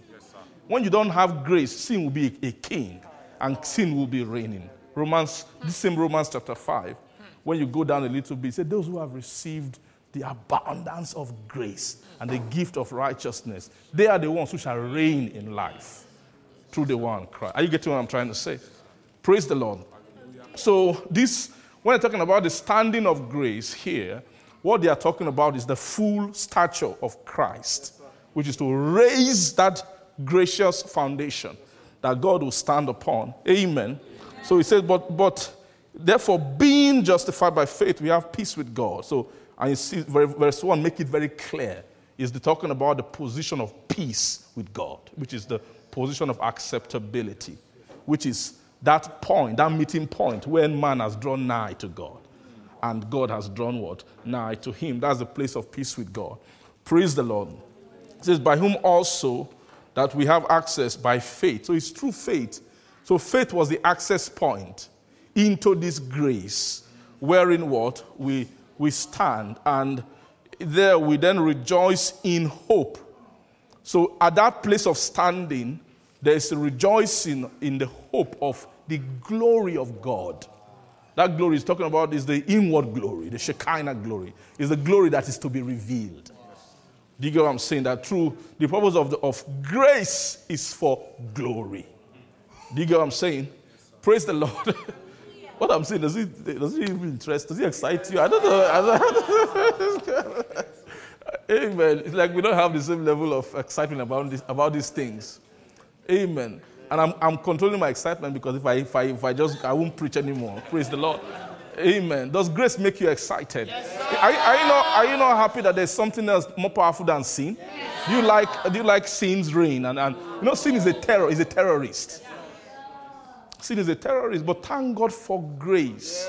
so for where sin abounded, that grace did what? Thank God there's something that can abound much more than grace, than sin, sorry. Praise the Lord. Father, we bless your name. Amen. So, like I was saying, that grace is the grace is actually the foundation for God's glory. You can't see God's glory. So that you might be to the praise of the glory of his grace. That's Ephesians chapter 1. So it means that grace is what is what raises a, a person into a standing for to then rejoice in the hope of what? Of the glory of God. Only a gracious man can rejoice in the hope of the glory of God. Souls that are graceless rejoice in other things. Only because there is no hope. A, a soul that has been ravaged, all they know is weakness. Such a soul can never hope in the glory of God. Sin has, has dealt with them. They are even afraid of sin. When sin talks, they are quiet. They, I mean, the sins inside of their nature, they have no answer to it. Grace is the only thing that gives answer against sin. Grace is the only thing that can make a man encourage when he sees sin. Without grace, you can never, you are, once sin shows up, you see its strength. Sin, sin sits with strength. Sin is a reigner, he sits as a king. Praise the Lord. He sits as what? As, as a king. Amen. Only grace can unseat the reign of what? Of sin within the soul. Praise the Lord. So, um, so we rejoice in the hope of the glory of God. Verse 3. And, but not only so, but we also now is in this place he's also is now stepping down he's now telling you about also.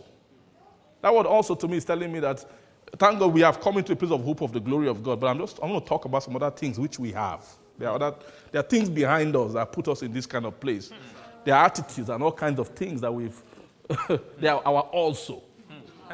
All the other the things that we've, we've, we've, we've, we've finished the cause that we finished to bring us into this standing is, is that the other attitude of the school which we have been through to give us a standing in grace he said that but uh, that not only so but we we glory in tribulation that's another thing glory in tribulation is not the hope of the glory of god this is another I, know, I was saying that each testament is glory. So, glory, I, I'm just telling you something that glory is. Glory is the, um, glory, glory,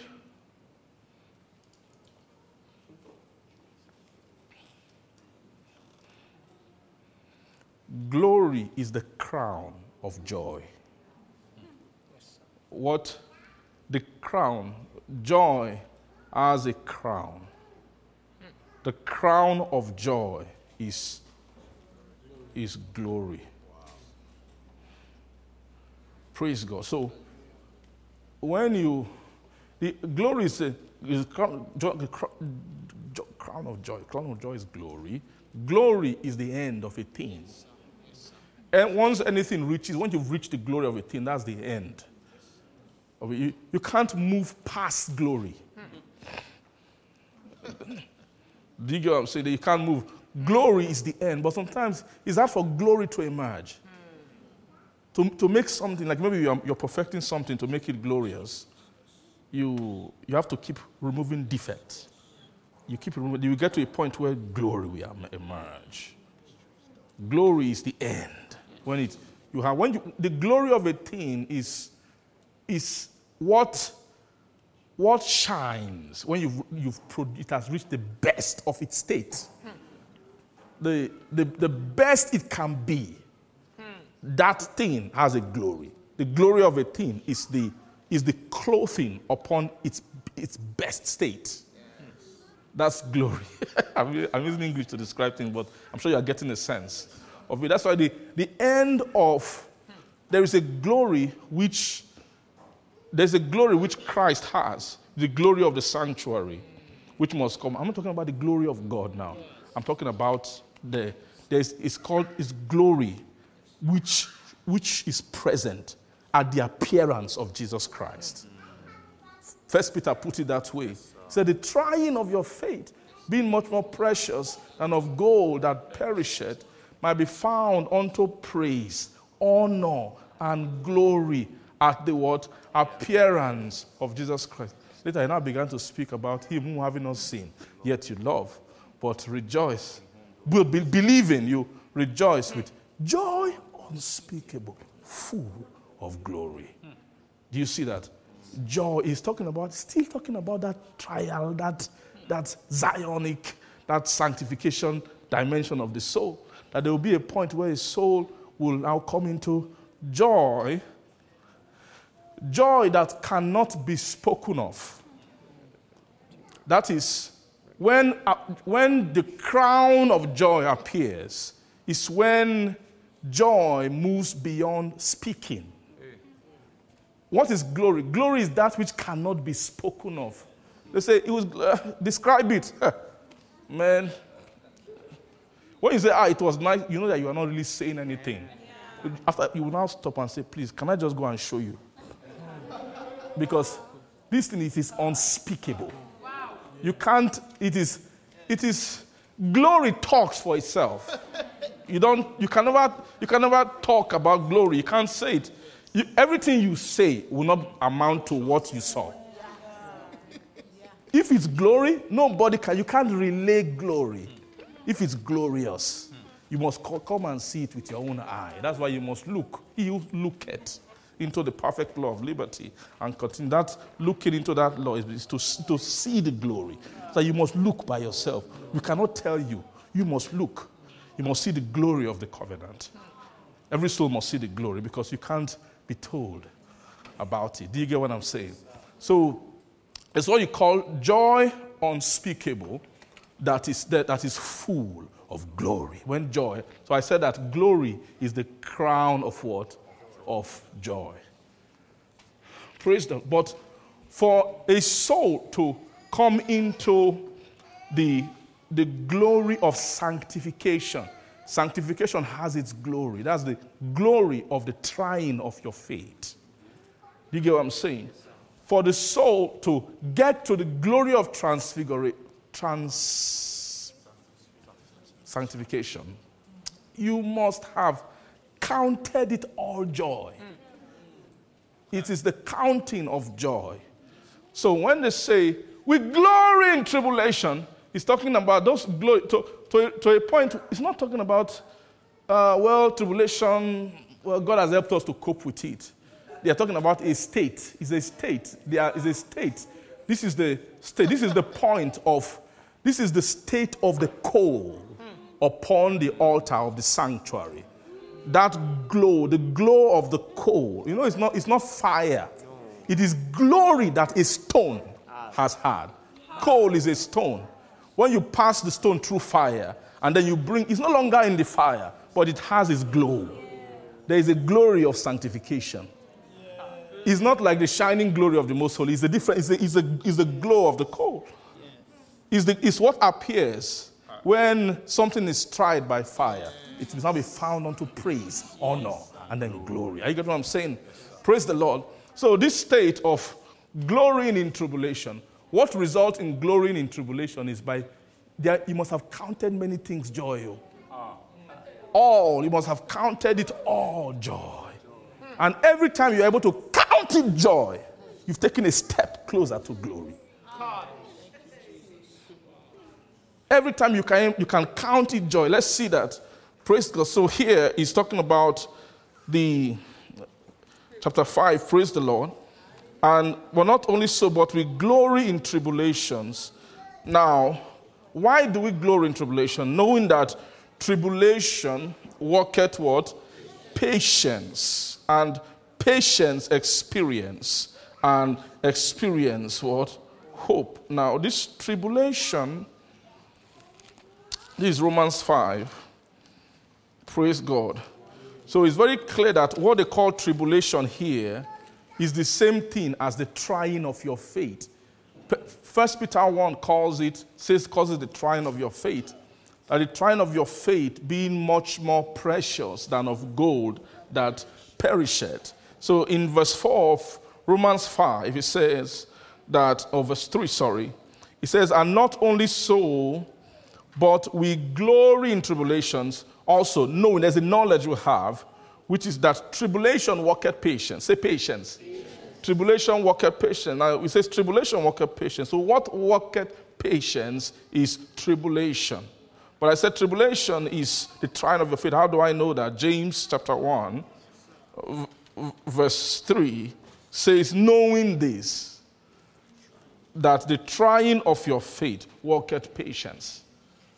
So that which worketh patience is what? You can call it tribulation, or you can call it the what? The trying of your faith. Praise the Lord. Um, verse 4 says that, but let patience have a perfect work, that you may be perfect and what?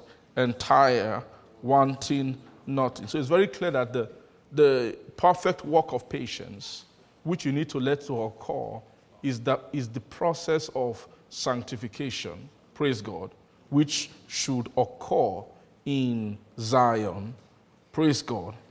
And then verse 5 now said, If any of you lack wisdom, this is where I was, where I was going to, that this wisdom which they lack, they say if you lack here, is not the, the wisdom of the, the spirit of, it's not spirit of wisdom and revelation here. It's is the wisdom which that school meant to impart.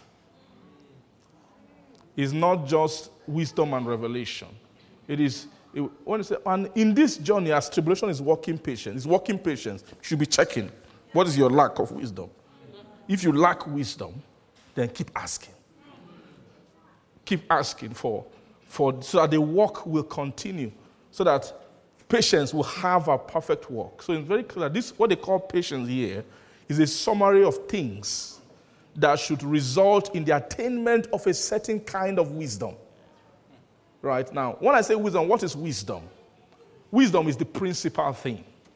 So the wisdom which sanctification needs to give to the soul, or the wisdom of Zion, which Zion imparts to the soul, is the principal thing for the school of God. Do you see that? Amen. Is the principal thing for the is the principal thing. When they say Christ, the wisdom and the power of God. Have you heard that before?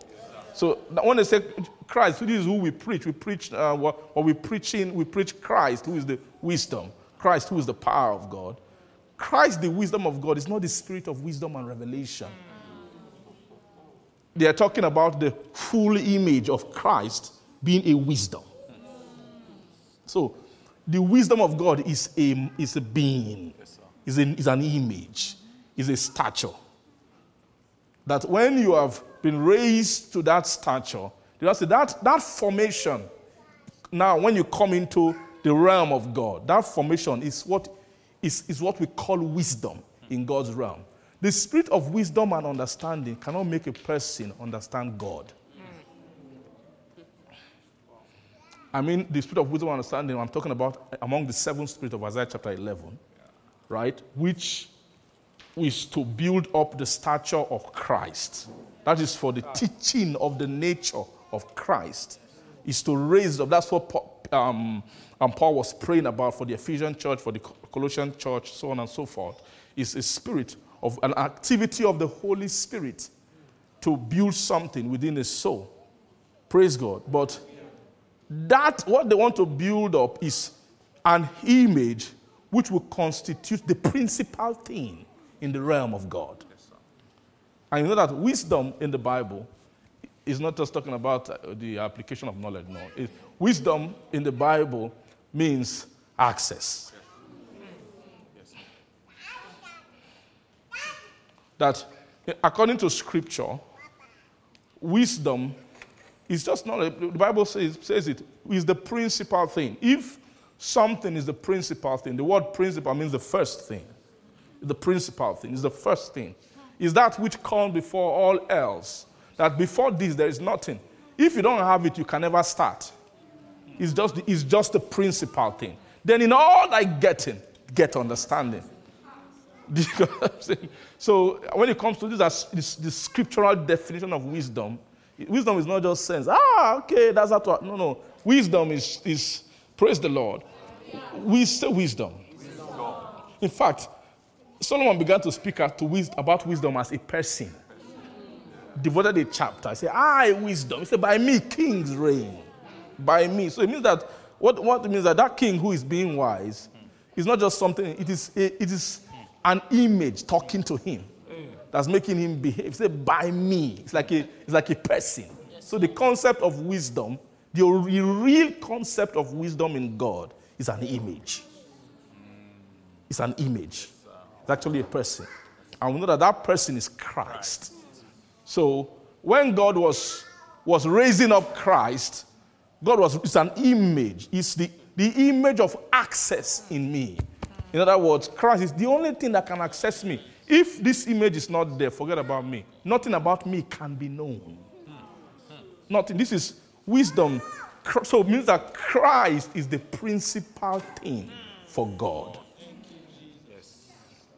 And I mean the, the stature of Christ, the image of Christ is what? Is the what? The principal thing. Is the wisdom. You see, wisdom and power, they both mean access is the power for God. Christ, the wisdom of God. Christ, the what? The power of God. Praise the Lord. So when he said, if any of you lack what? Wisdom. So you know, you know what I mean. It means if you are lacking in in that stature, then keep asking. Ask of Him. Praise the Lord. Amen. If, if any of you lack wisdom, let him ask of God that giveth to all men liberally and upbraideth not, which is not partial, right? And it shall be given him. Now, verse 6 is now, is now careful and it's now giving you the criteria. So that these askers of wisdom, they must ask in faith, not wavering, not wavering, but for he that wavereth is like what? A wave of the sea, driven what? With the wind and tossed. Praise God. Uh, Let him ask in faith, not wavering, for he that wavereth is like a wave of the sea driven with the wind and what tossed. For let not that man think that he shall what receive anything of the Lord. Or a double-minded man is unstable in all his what his ways. Praise the Lord. Are you getting what I'm trying to say? So when he's saying here, let him ask in faith, not wavering. For he that wavereth is like the wave of the sea that is driven with the wind and tossed. So this wind that is tossed, driven of the wind, means that the soul, the soul's faith has not been. So it is not the criteria for this wisdom. It's not just having faith, and you have some faith. It is you have faith with a qualification that you are not what?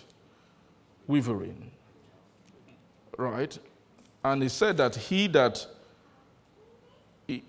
that weavers is actually a double-minded man. And such thing makes a person unstable. That word unstable means not sure.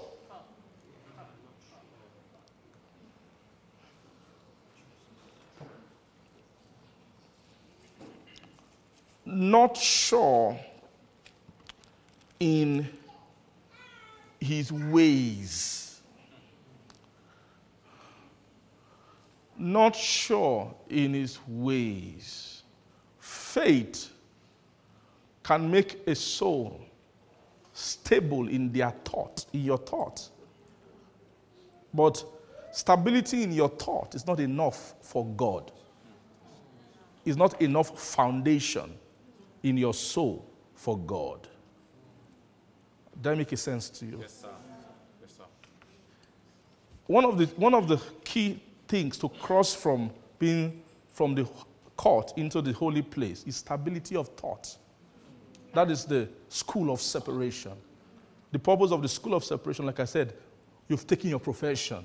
It's what you mind now. This I now mind this thing. That's your profession. That is stability of thought, not normal, not outward thought. The stability of spiritual thought is what, the, is what makes you separate. Is the school of separation, is to teach the stability, to, to make the Levite stable around the tabernacle. If they've not gained stability there, you can't talk about priesthood. Right? The, the age of priesthood is 30 years. That 30 years is to gain stability. Even though the priest has been a Levite since he was born, but to become a priest, he must have measured some stability. Are you getting what I'm saying? It's a kind. So that stability is, is, the, is the stone that is laid on Zion. That's the first foundation. It's the, fo- the first foundation. So it's very clear that in Isaiah chapter 28, they are making, if you see, there's also there's a message there. They are giving you difference between two foundations. The one that is laid first in Zion, which is called a stone. But a tried stone becomes tried, then it becomes precious, a precious cornerstone, then it becomes a sure foundation.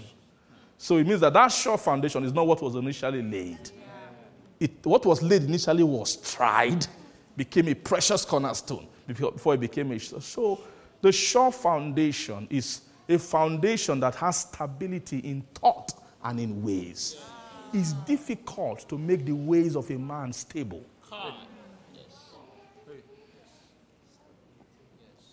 Somebody can have stability of thought, but not have stability of ways.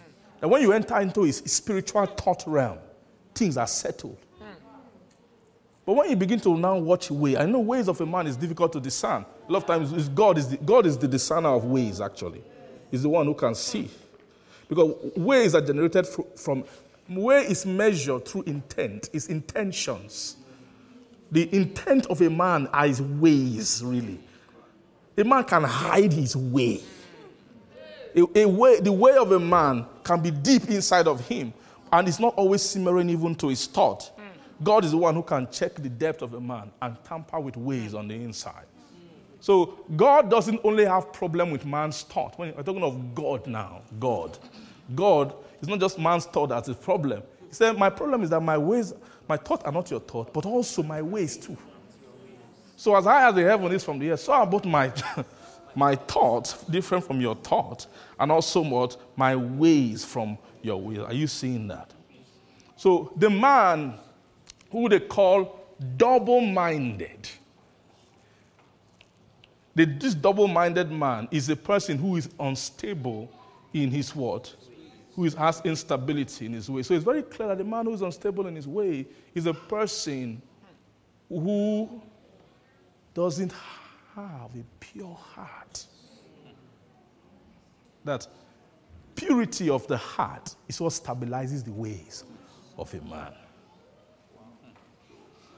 The cleanness of a man's hand is not enough to stabilize his ways. Do you see that? That is the, is the purity is higher.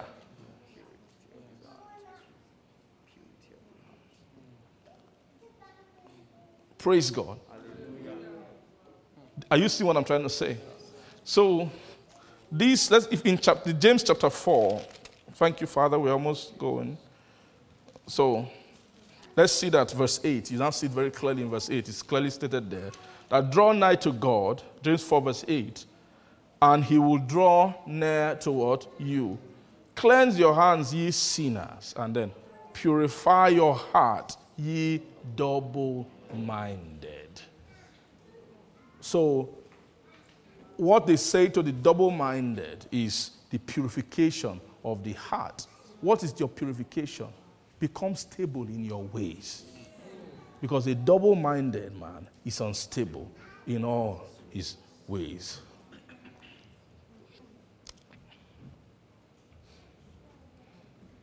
Praise God. As I'm teaching you, I was saying, ah, stability of thought, stability of way. It's, it's hard to, I can guarantee you for almost everybody, it's hard to now, okay, what is now the stability of my way? If you knew what it was, you wouldn't need to be sitting here. You would have solved the problem a long time ago. Do you get what I'm saying? Shall I tell you the honest truth? You can never know when your ways are stable. it's not possible. You can never know. You can never know when your ways are stable. He, who checks it? He's called God, the judge of all. That is his job. He's the only man who can tell, he's the only one who can tell when a man's way has become stable. If you try and check, you will not be able to see. The same way you cannot mark your examination paper. You've written everything you know. And Kai, after writing, there's still some time, you still sit down and think, hey, God. You will now you will go back again, okay, this is, not, is it A or B or is it C? This particular question, you are ah, you're not too sure. You do your best. So your own job is to they, they've given you the textbook, they've given you everything. You must study, study to study to show yourself approved unto, unto God. A workman that needed not rightly dividing the word of truth. That is your own job. But is your job is not, ah, am I, how do you, you can never know. You can never know. But you know what your job is. Is you must study to show, to show yourself approved. God is the one who will give the approval. He's the one who trieth the reins, the one who, who weighs the heart. He put the heart of man in balance. That that thing called the that acceptable year of the Lord. He's the one who sits to accept. Like the bridegroom that's coming out of his chambers, looking at the, the virgins. He's the one who finds fault with virgin souls.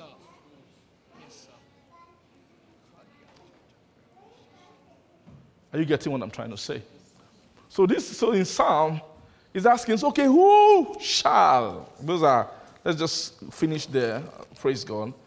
And then we can pray for today. Amen. I'm sorry if it felt was it a bit technical, I don't know. But I just feel that's the way my the Lord was put it in my heart. Amen. Thank you, Jesus. Glory to God. How many of you feel like maybe these things are superfluous? We don't need to go into all these details. And is there anybody who feels that way? No. Huh? Uh, You're sure? Amen. Thank you, Jesus. I, I don't know. I feel blessed to. I feel blessed to know these things. Um, amen. And I know that the Lord wants us to. Um, the Lord wants us to to know them and be skilled with in our knowledge. Praise God. Of these things. Amen. See, says the who shall ascend, verse 3 of Psalm 24. It says, Who shall ascend into the hill of the Lord? Right on, or who shall stand in his holy place? You know, you know the difference between those two things now. Right? That he who, who is qualified to ascend is who? then who, who is qualified to stand is who? And who is he that has a pure heart? That, is, that has stability in what? In his ways. Right? Then you know, it's, it's describing more of this person. That this person has not lifted up his soul unto vanity, nor what? Sworn deceitfully that this person shall receive the blessing from the Lord now, and then righteousness from what? The God of his salvation. He shall receive the blessing from the Lord and righteousness from the God of salvation. Thank you, Jesus. The blessing from the Lord is, um, is, is the blessing is the blessing of the is the blessing of um, is the blessing of the promise of the Lord. Right? What is the blessing of the promise of the Lord? Is touch not the unclean thing, and I will receive you. Right? And I will be a father unto you, and you shall be my sons and daughters. That's the blessing of the Lord, right? That this what they call the blessing of the Lord here is not the blessing of God. It's not the ultimate blessing of God. It's the blessing of lordship. That lordship is the journey of ascension. Right. So there's the blessing which that journey, that, that, that journey is, is the blessing upon the mountains of Zion. Psalm 133 says, How beautiful and how pleasant it is for brethren to dwell together in unity. That is a, a particular, it, it's a brethren dwelling in unity. Where do you find brethren dwelling in unity? It's at the, the congregation on Zion, right? So it's, it's, Psalm 133 is speaking about a particular point, right? They dwell together in unity. That unity is called the unity of the faith, till we all come in the unity of the faith. That is also the place of charity. That dwelling together in unity is, is charity. What kind of charity? It's charity out of a pure heart and of faith faith and of a good conscience. Charity out of a pure heart and of a good conscience and of faith faith. Are you seeing that? So, so that, that place is, is good and pleasant for brethren to, to arrive at that point for brethren to dwell together in unity. He said, It's as the what? It's as the precious ointment upon the head of Aaron, but not at his head point, the one that flowed down. Down to his beards, even down to the skirt of, this garment. That is the high priestly, the oil that flows from the high priestly stature. But when uh, the high, the high priest is a, is a being above the mountain, that's his position of his ministry. So where does his oil drop down to? It drops down upon the mountain of his ascension. That is, that is Zion. So uh, at that mountain, there are beings who have a standing in that place, who receive oil from him. Right? It says, for it's as the dew of what? Of Hermon upon that descended upon the what? So there's a the dew is a blessing that descended upon what? The mountain of Zion. For what? There the Lord commanded what? The blessing. So you see, that is the, what he called the blessing of the Lord. So the blessing of the Lord is the blessing that comes on people who have attained pure heart, hmm, hmm. who have ascended into the hill. If not only ascended, they're able to stand in his holy place. Those people will receive the blessing from the Lord. But that, that blessing from the Lord is a qualification for something that they've not been able to access hmm. before. It is a qualification for to receive blessing from the Lord. But there's another thing, and righteousness from the God of. So that righteousness from the God of salvation is not the righteousness that they were learning to get separated and sanctified. It's another righteousness. It is the righteousness which the wisdom which they were asking for is bringing. So the blessing of the Lord qualifies the soul to receive what? Righteousness from who? The God of their what? Salvation. Amen. That receiving of righteousness from the God of their salvation is what the is what God drawn near to them to bring to them. Is drawing them because they drew near to him, but he also has to draw near to them. Praise God. And at that point, when he comes to them, is an awesome, wonderful season. It's a season that every soul should look forward to. It's a wonderful, beautiful season. The, soul, the season where a man's way has been perfected. Praise the Lord. The man's way has been what? Has been perfected. Amen. In that season is the season of is a season of entrance. The Bible calls it they will minister unto you an abundant entrance. So shall the abundant entrance be ministered unto you into the everlasting Lord, kingdom of our praise of God. Amen. That everlasting kingdom is the, the kingdom of God, praise the Lord, or is the kingdom of the school of God's own dominion. Praise the Lord. So he says, He shall receive the blessing from the Lord and righteousness from the God of his salvation. Verse 6 he's saying that this is the generation of them that seek him, that seek thy what? Thy face, O what? Jacob. Verse 7 Lift up your heads, O ye gates, and be ye lifted up, ye everlasting doors, and who?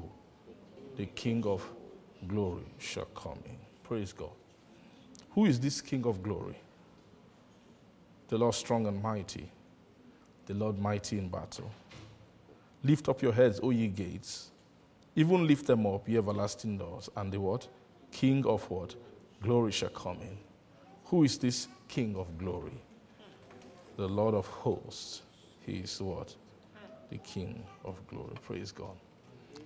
So, the, uh, the, what is this talking about? This is talking about access into everlasting life. Do you see that? That the reason for ascending into the hill of the Lord is for there, there are gates that will not lift up their heads.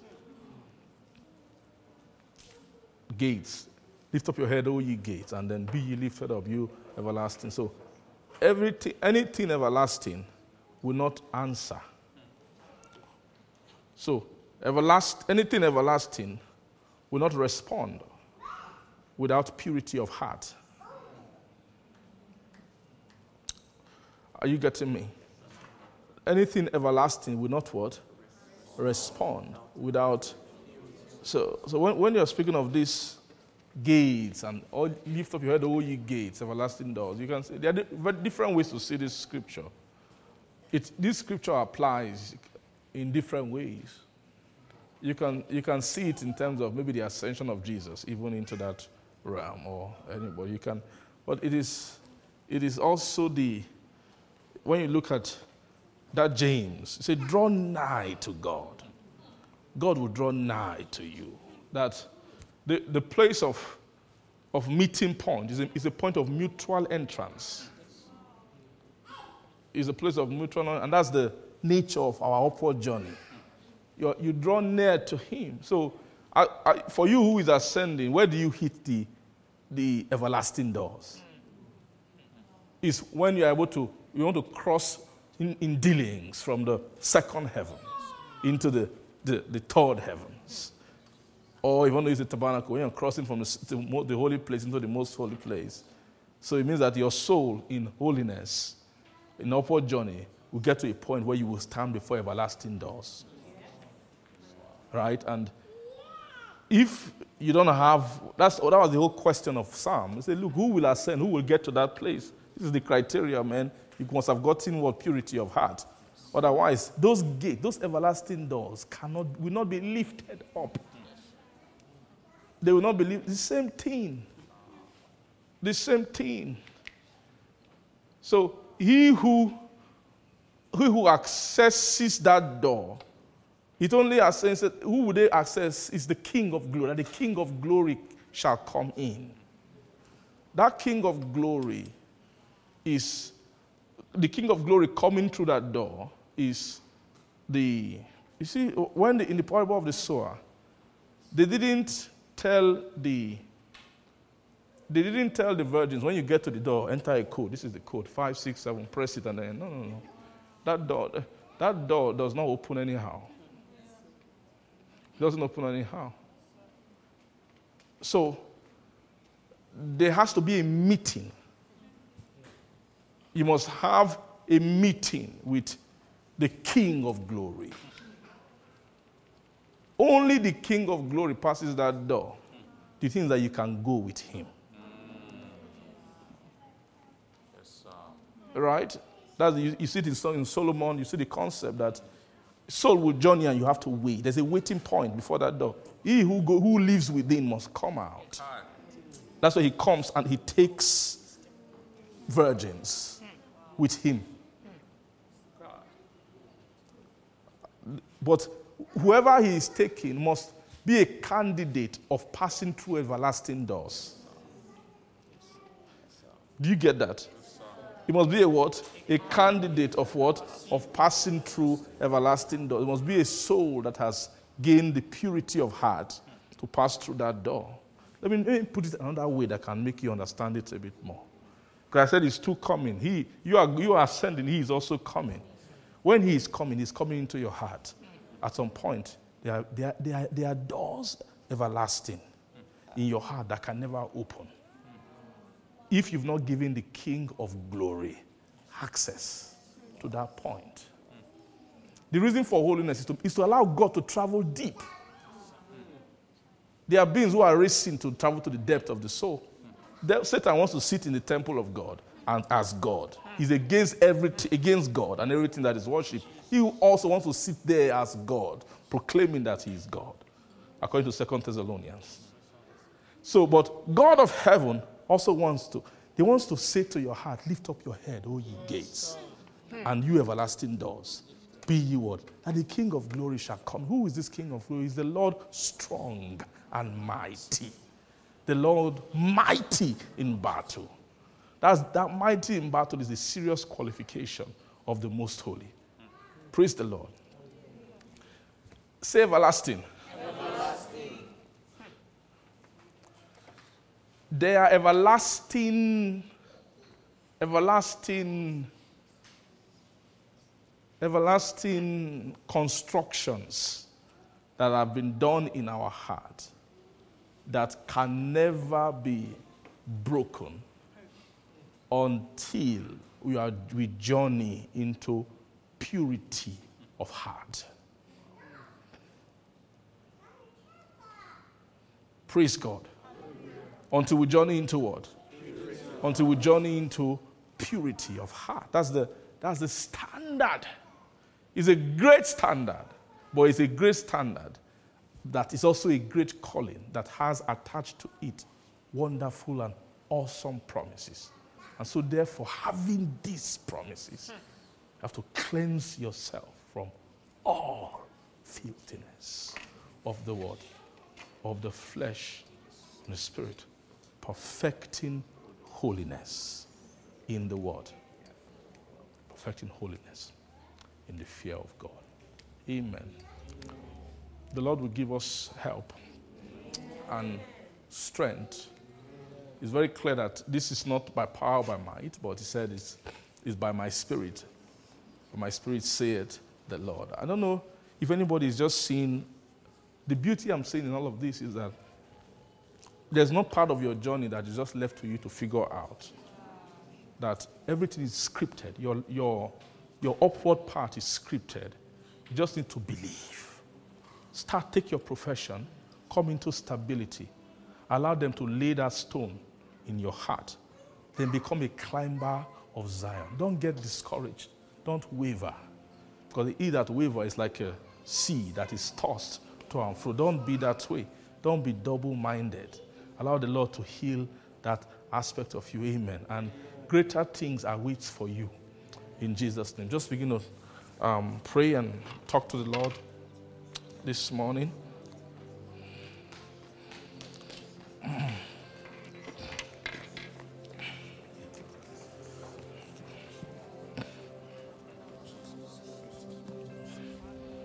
Thank you, Father.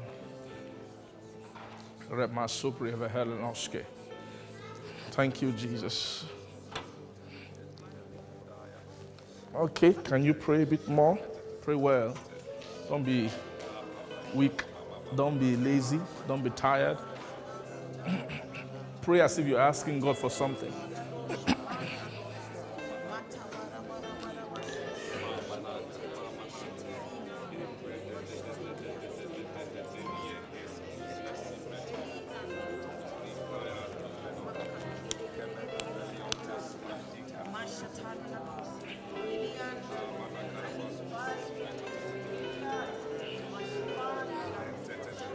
Thank you, Jesus.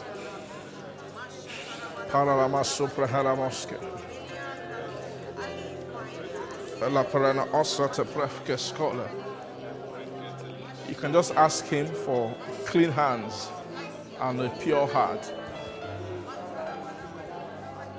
Just ask him for clean hands. It's possible maybe your hands aren't clean yet. You still you're still partaking of professions on the earth, earthly professions, which your your soul need to be free from. That begin to ask for help to drop every other profession, every preoccupation of your heart. That you no longer mind earthly things. That help will come to you to to take find stability in your separation that the Lord will perfect your separation and begin to also, it will work out full sanctification within you. Begin to pray for the purification of your, your thoughts, not just your thought, but also even the, your in, the intents of your heart. And begin to ask the Lord that the Lord will not leave you the way you are, but mercy will come to you, grace will come to you that grace will visit you, that all of these things, that, that this world, you're not going to fall short of it. Let's, let's begin to ask. Ask for mercy. Ask for mercy. Ask for mercy.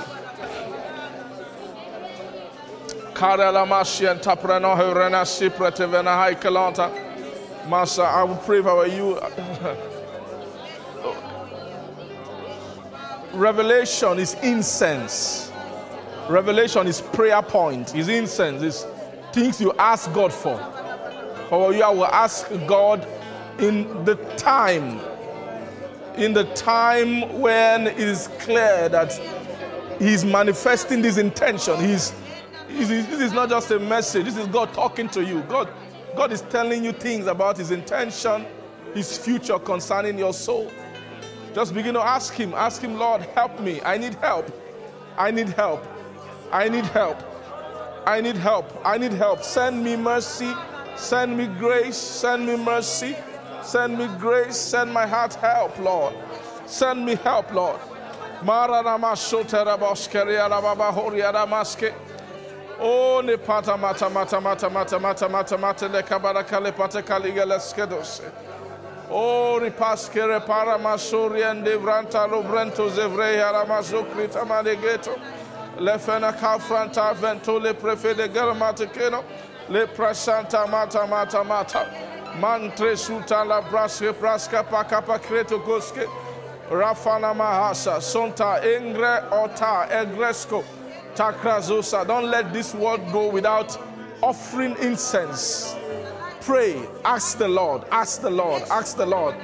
Say, Lord, this, this revelation, this understanding which you have brought, I want it. I'm asking, I'm raising incense before you. I want you to consider me, consider my heart, consider my heart, and bring forth the fulfillment of these things. I know not how. I know not how. I don't have the means, Lord, to wrought them. But Lord, mercy can do it. Mercy can do it. Mercy can do. Mercy can separate me. Mercy can separate me. Mercy can separate me. Mercy can cause purity of heart. Can cause my ways to be purified. Mercy can amend my thought, reshape my heart. I ask for mercy. I ask for mercy. I ask for mercy, Lord. Repana karianda rabasori taprando lebrahara boske. Oh, Revana Hata. Thank you, Lord Jesus. Thank you, Father. In Jesus' name we pray. Our Father, we bless your name. We thank you for you have heard our prayers. We have prayed to you. We prayed your own righteousness back.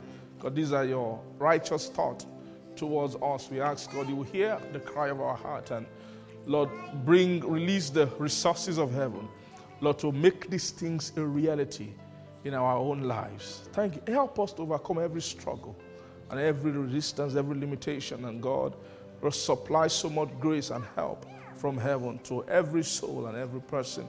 Lord, thank you, Father. Let this seed, Lord, find root in us and may it bring forth even 30, 60, even a hundredfold in our heart. Thank you, our Father. We give all the praise to your holy name. In Jesus' name we pray. Amen. Praise God. God bless you.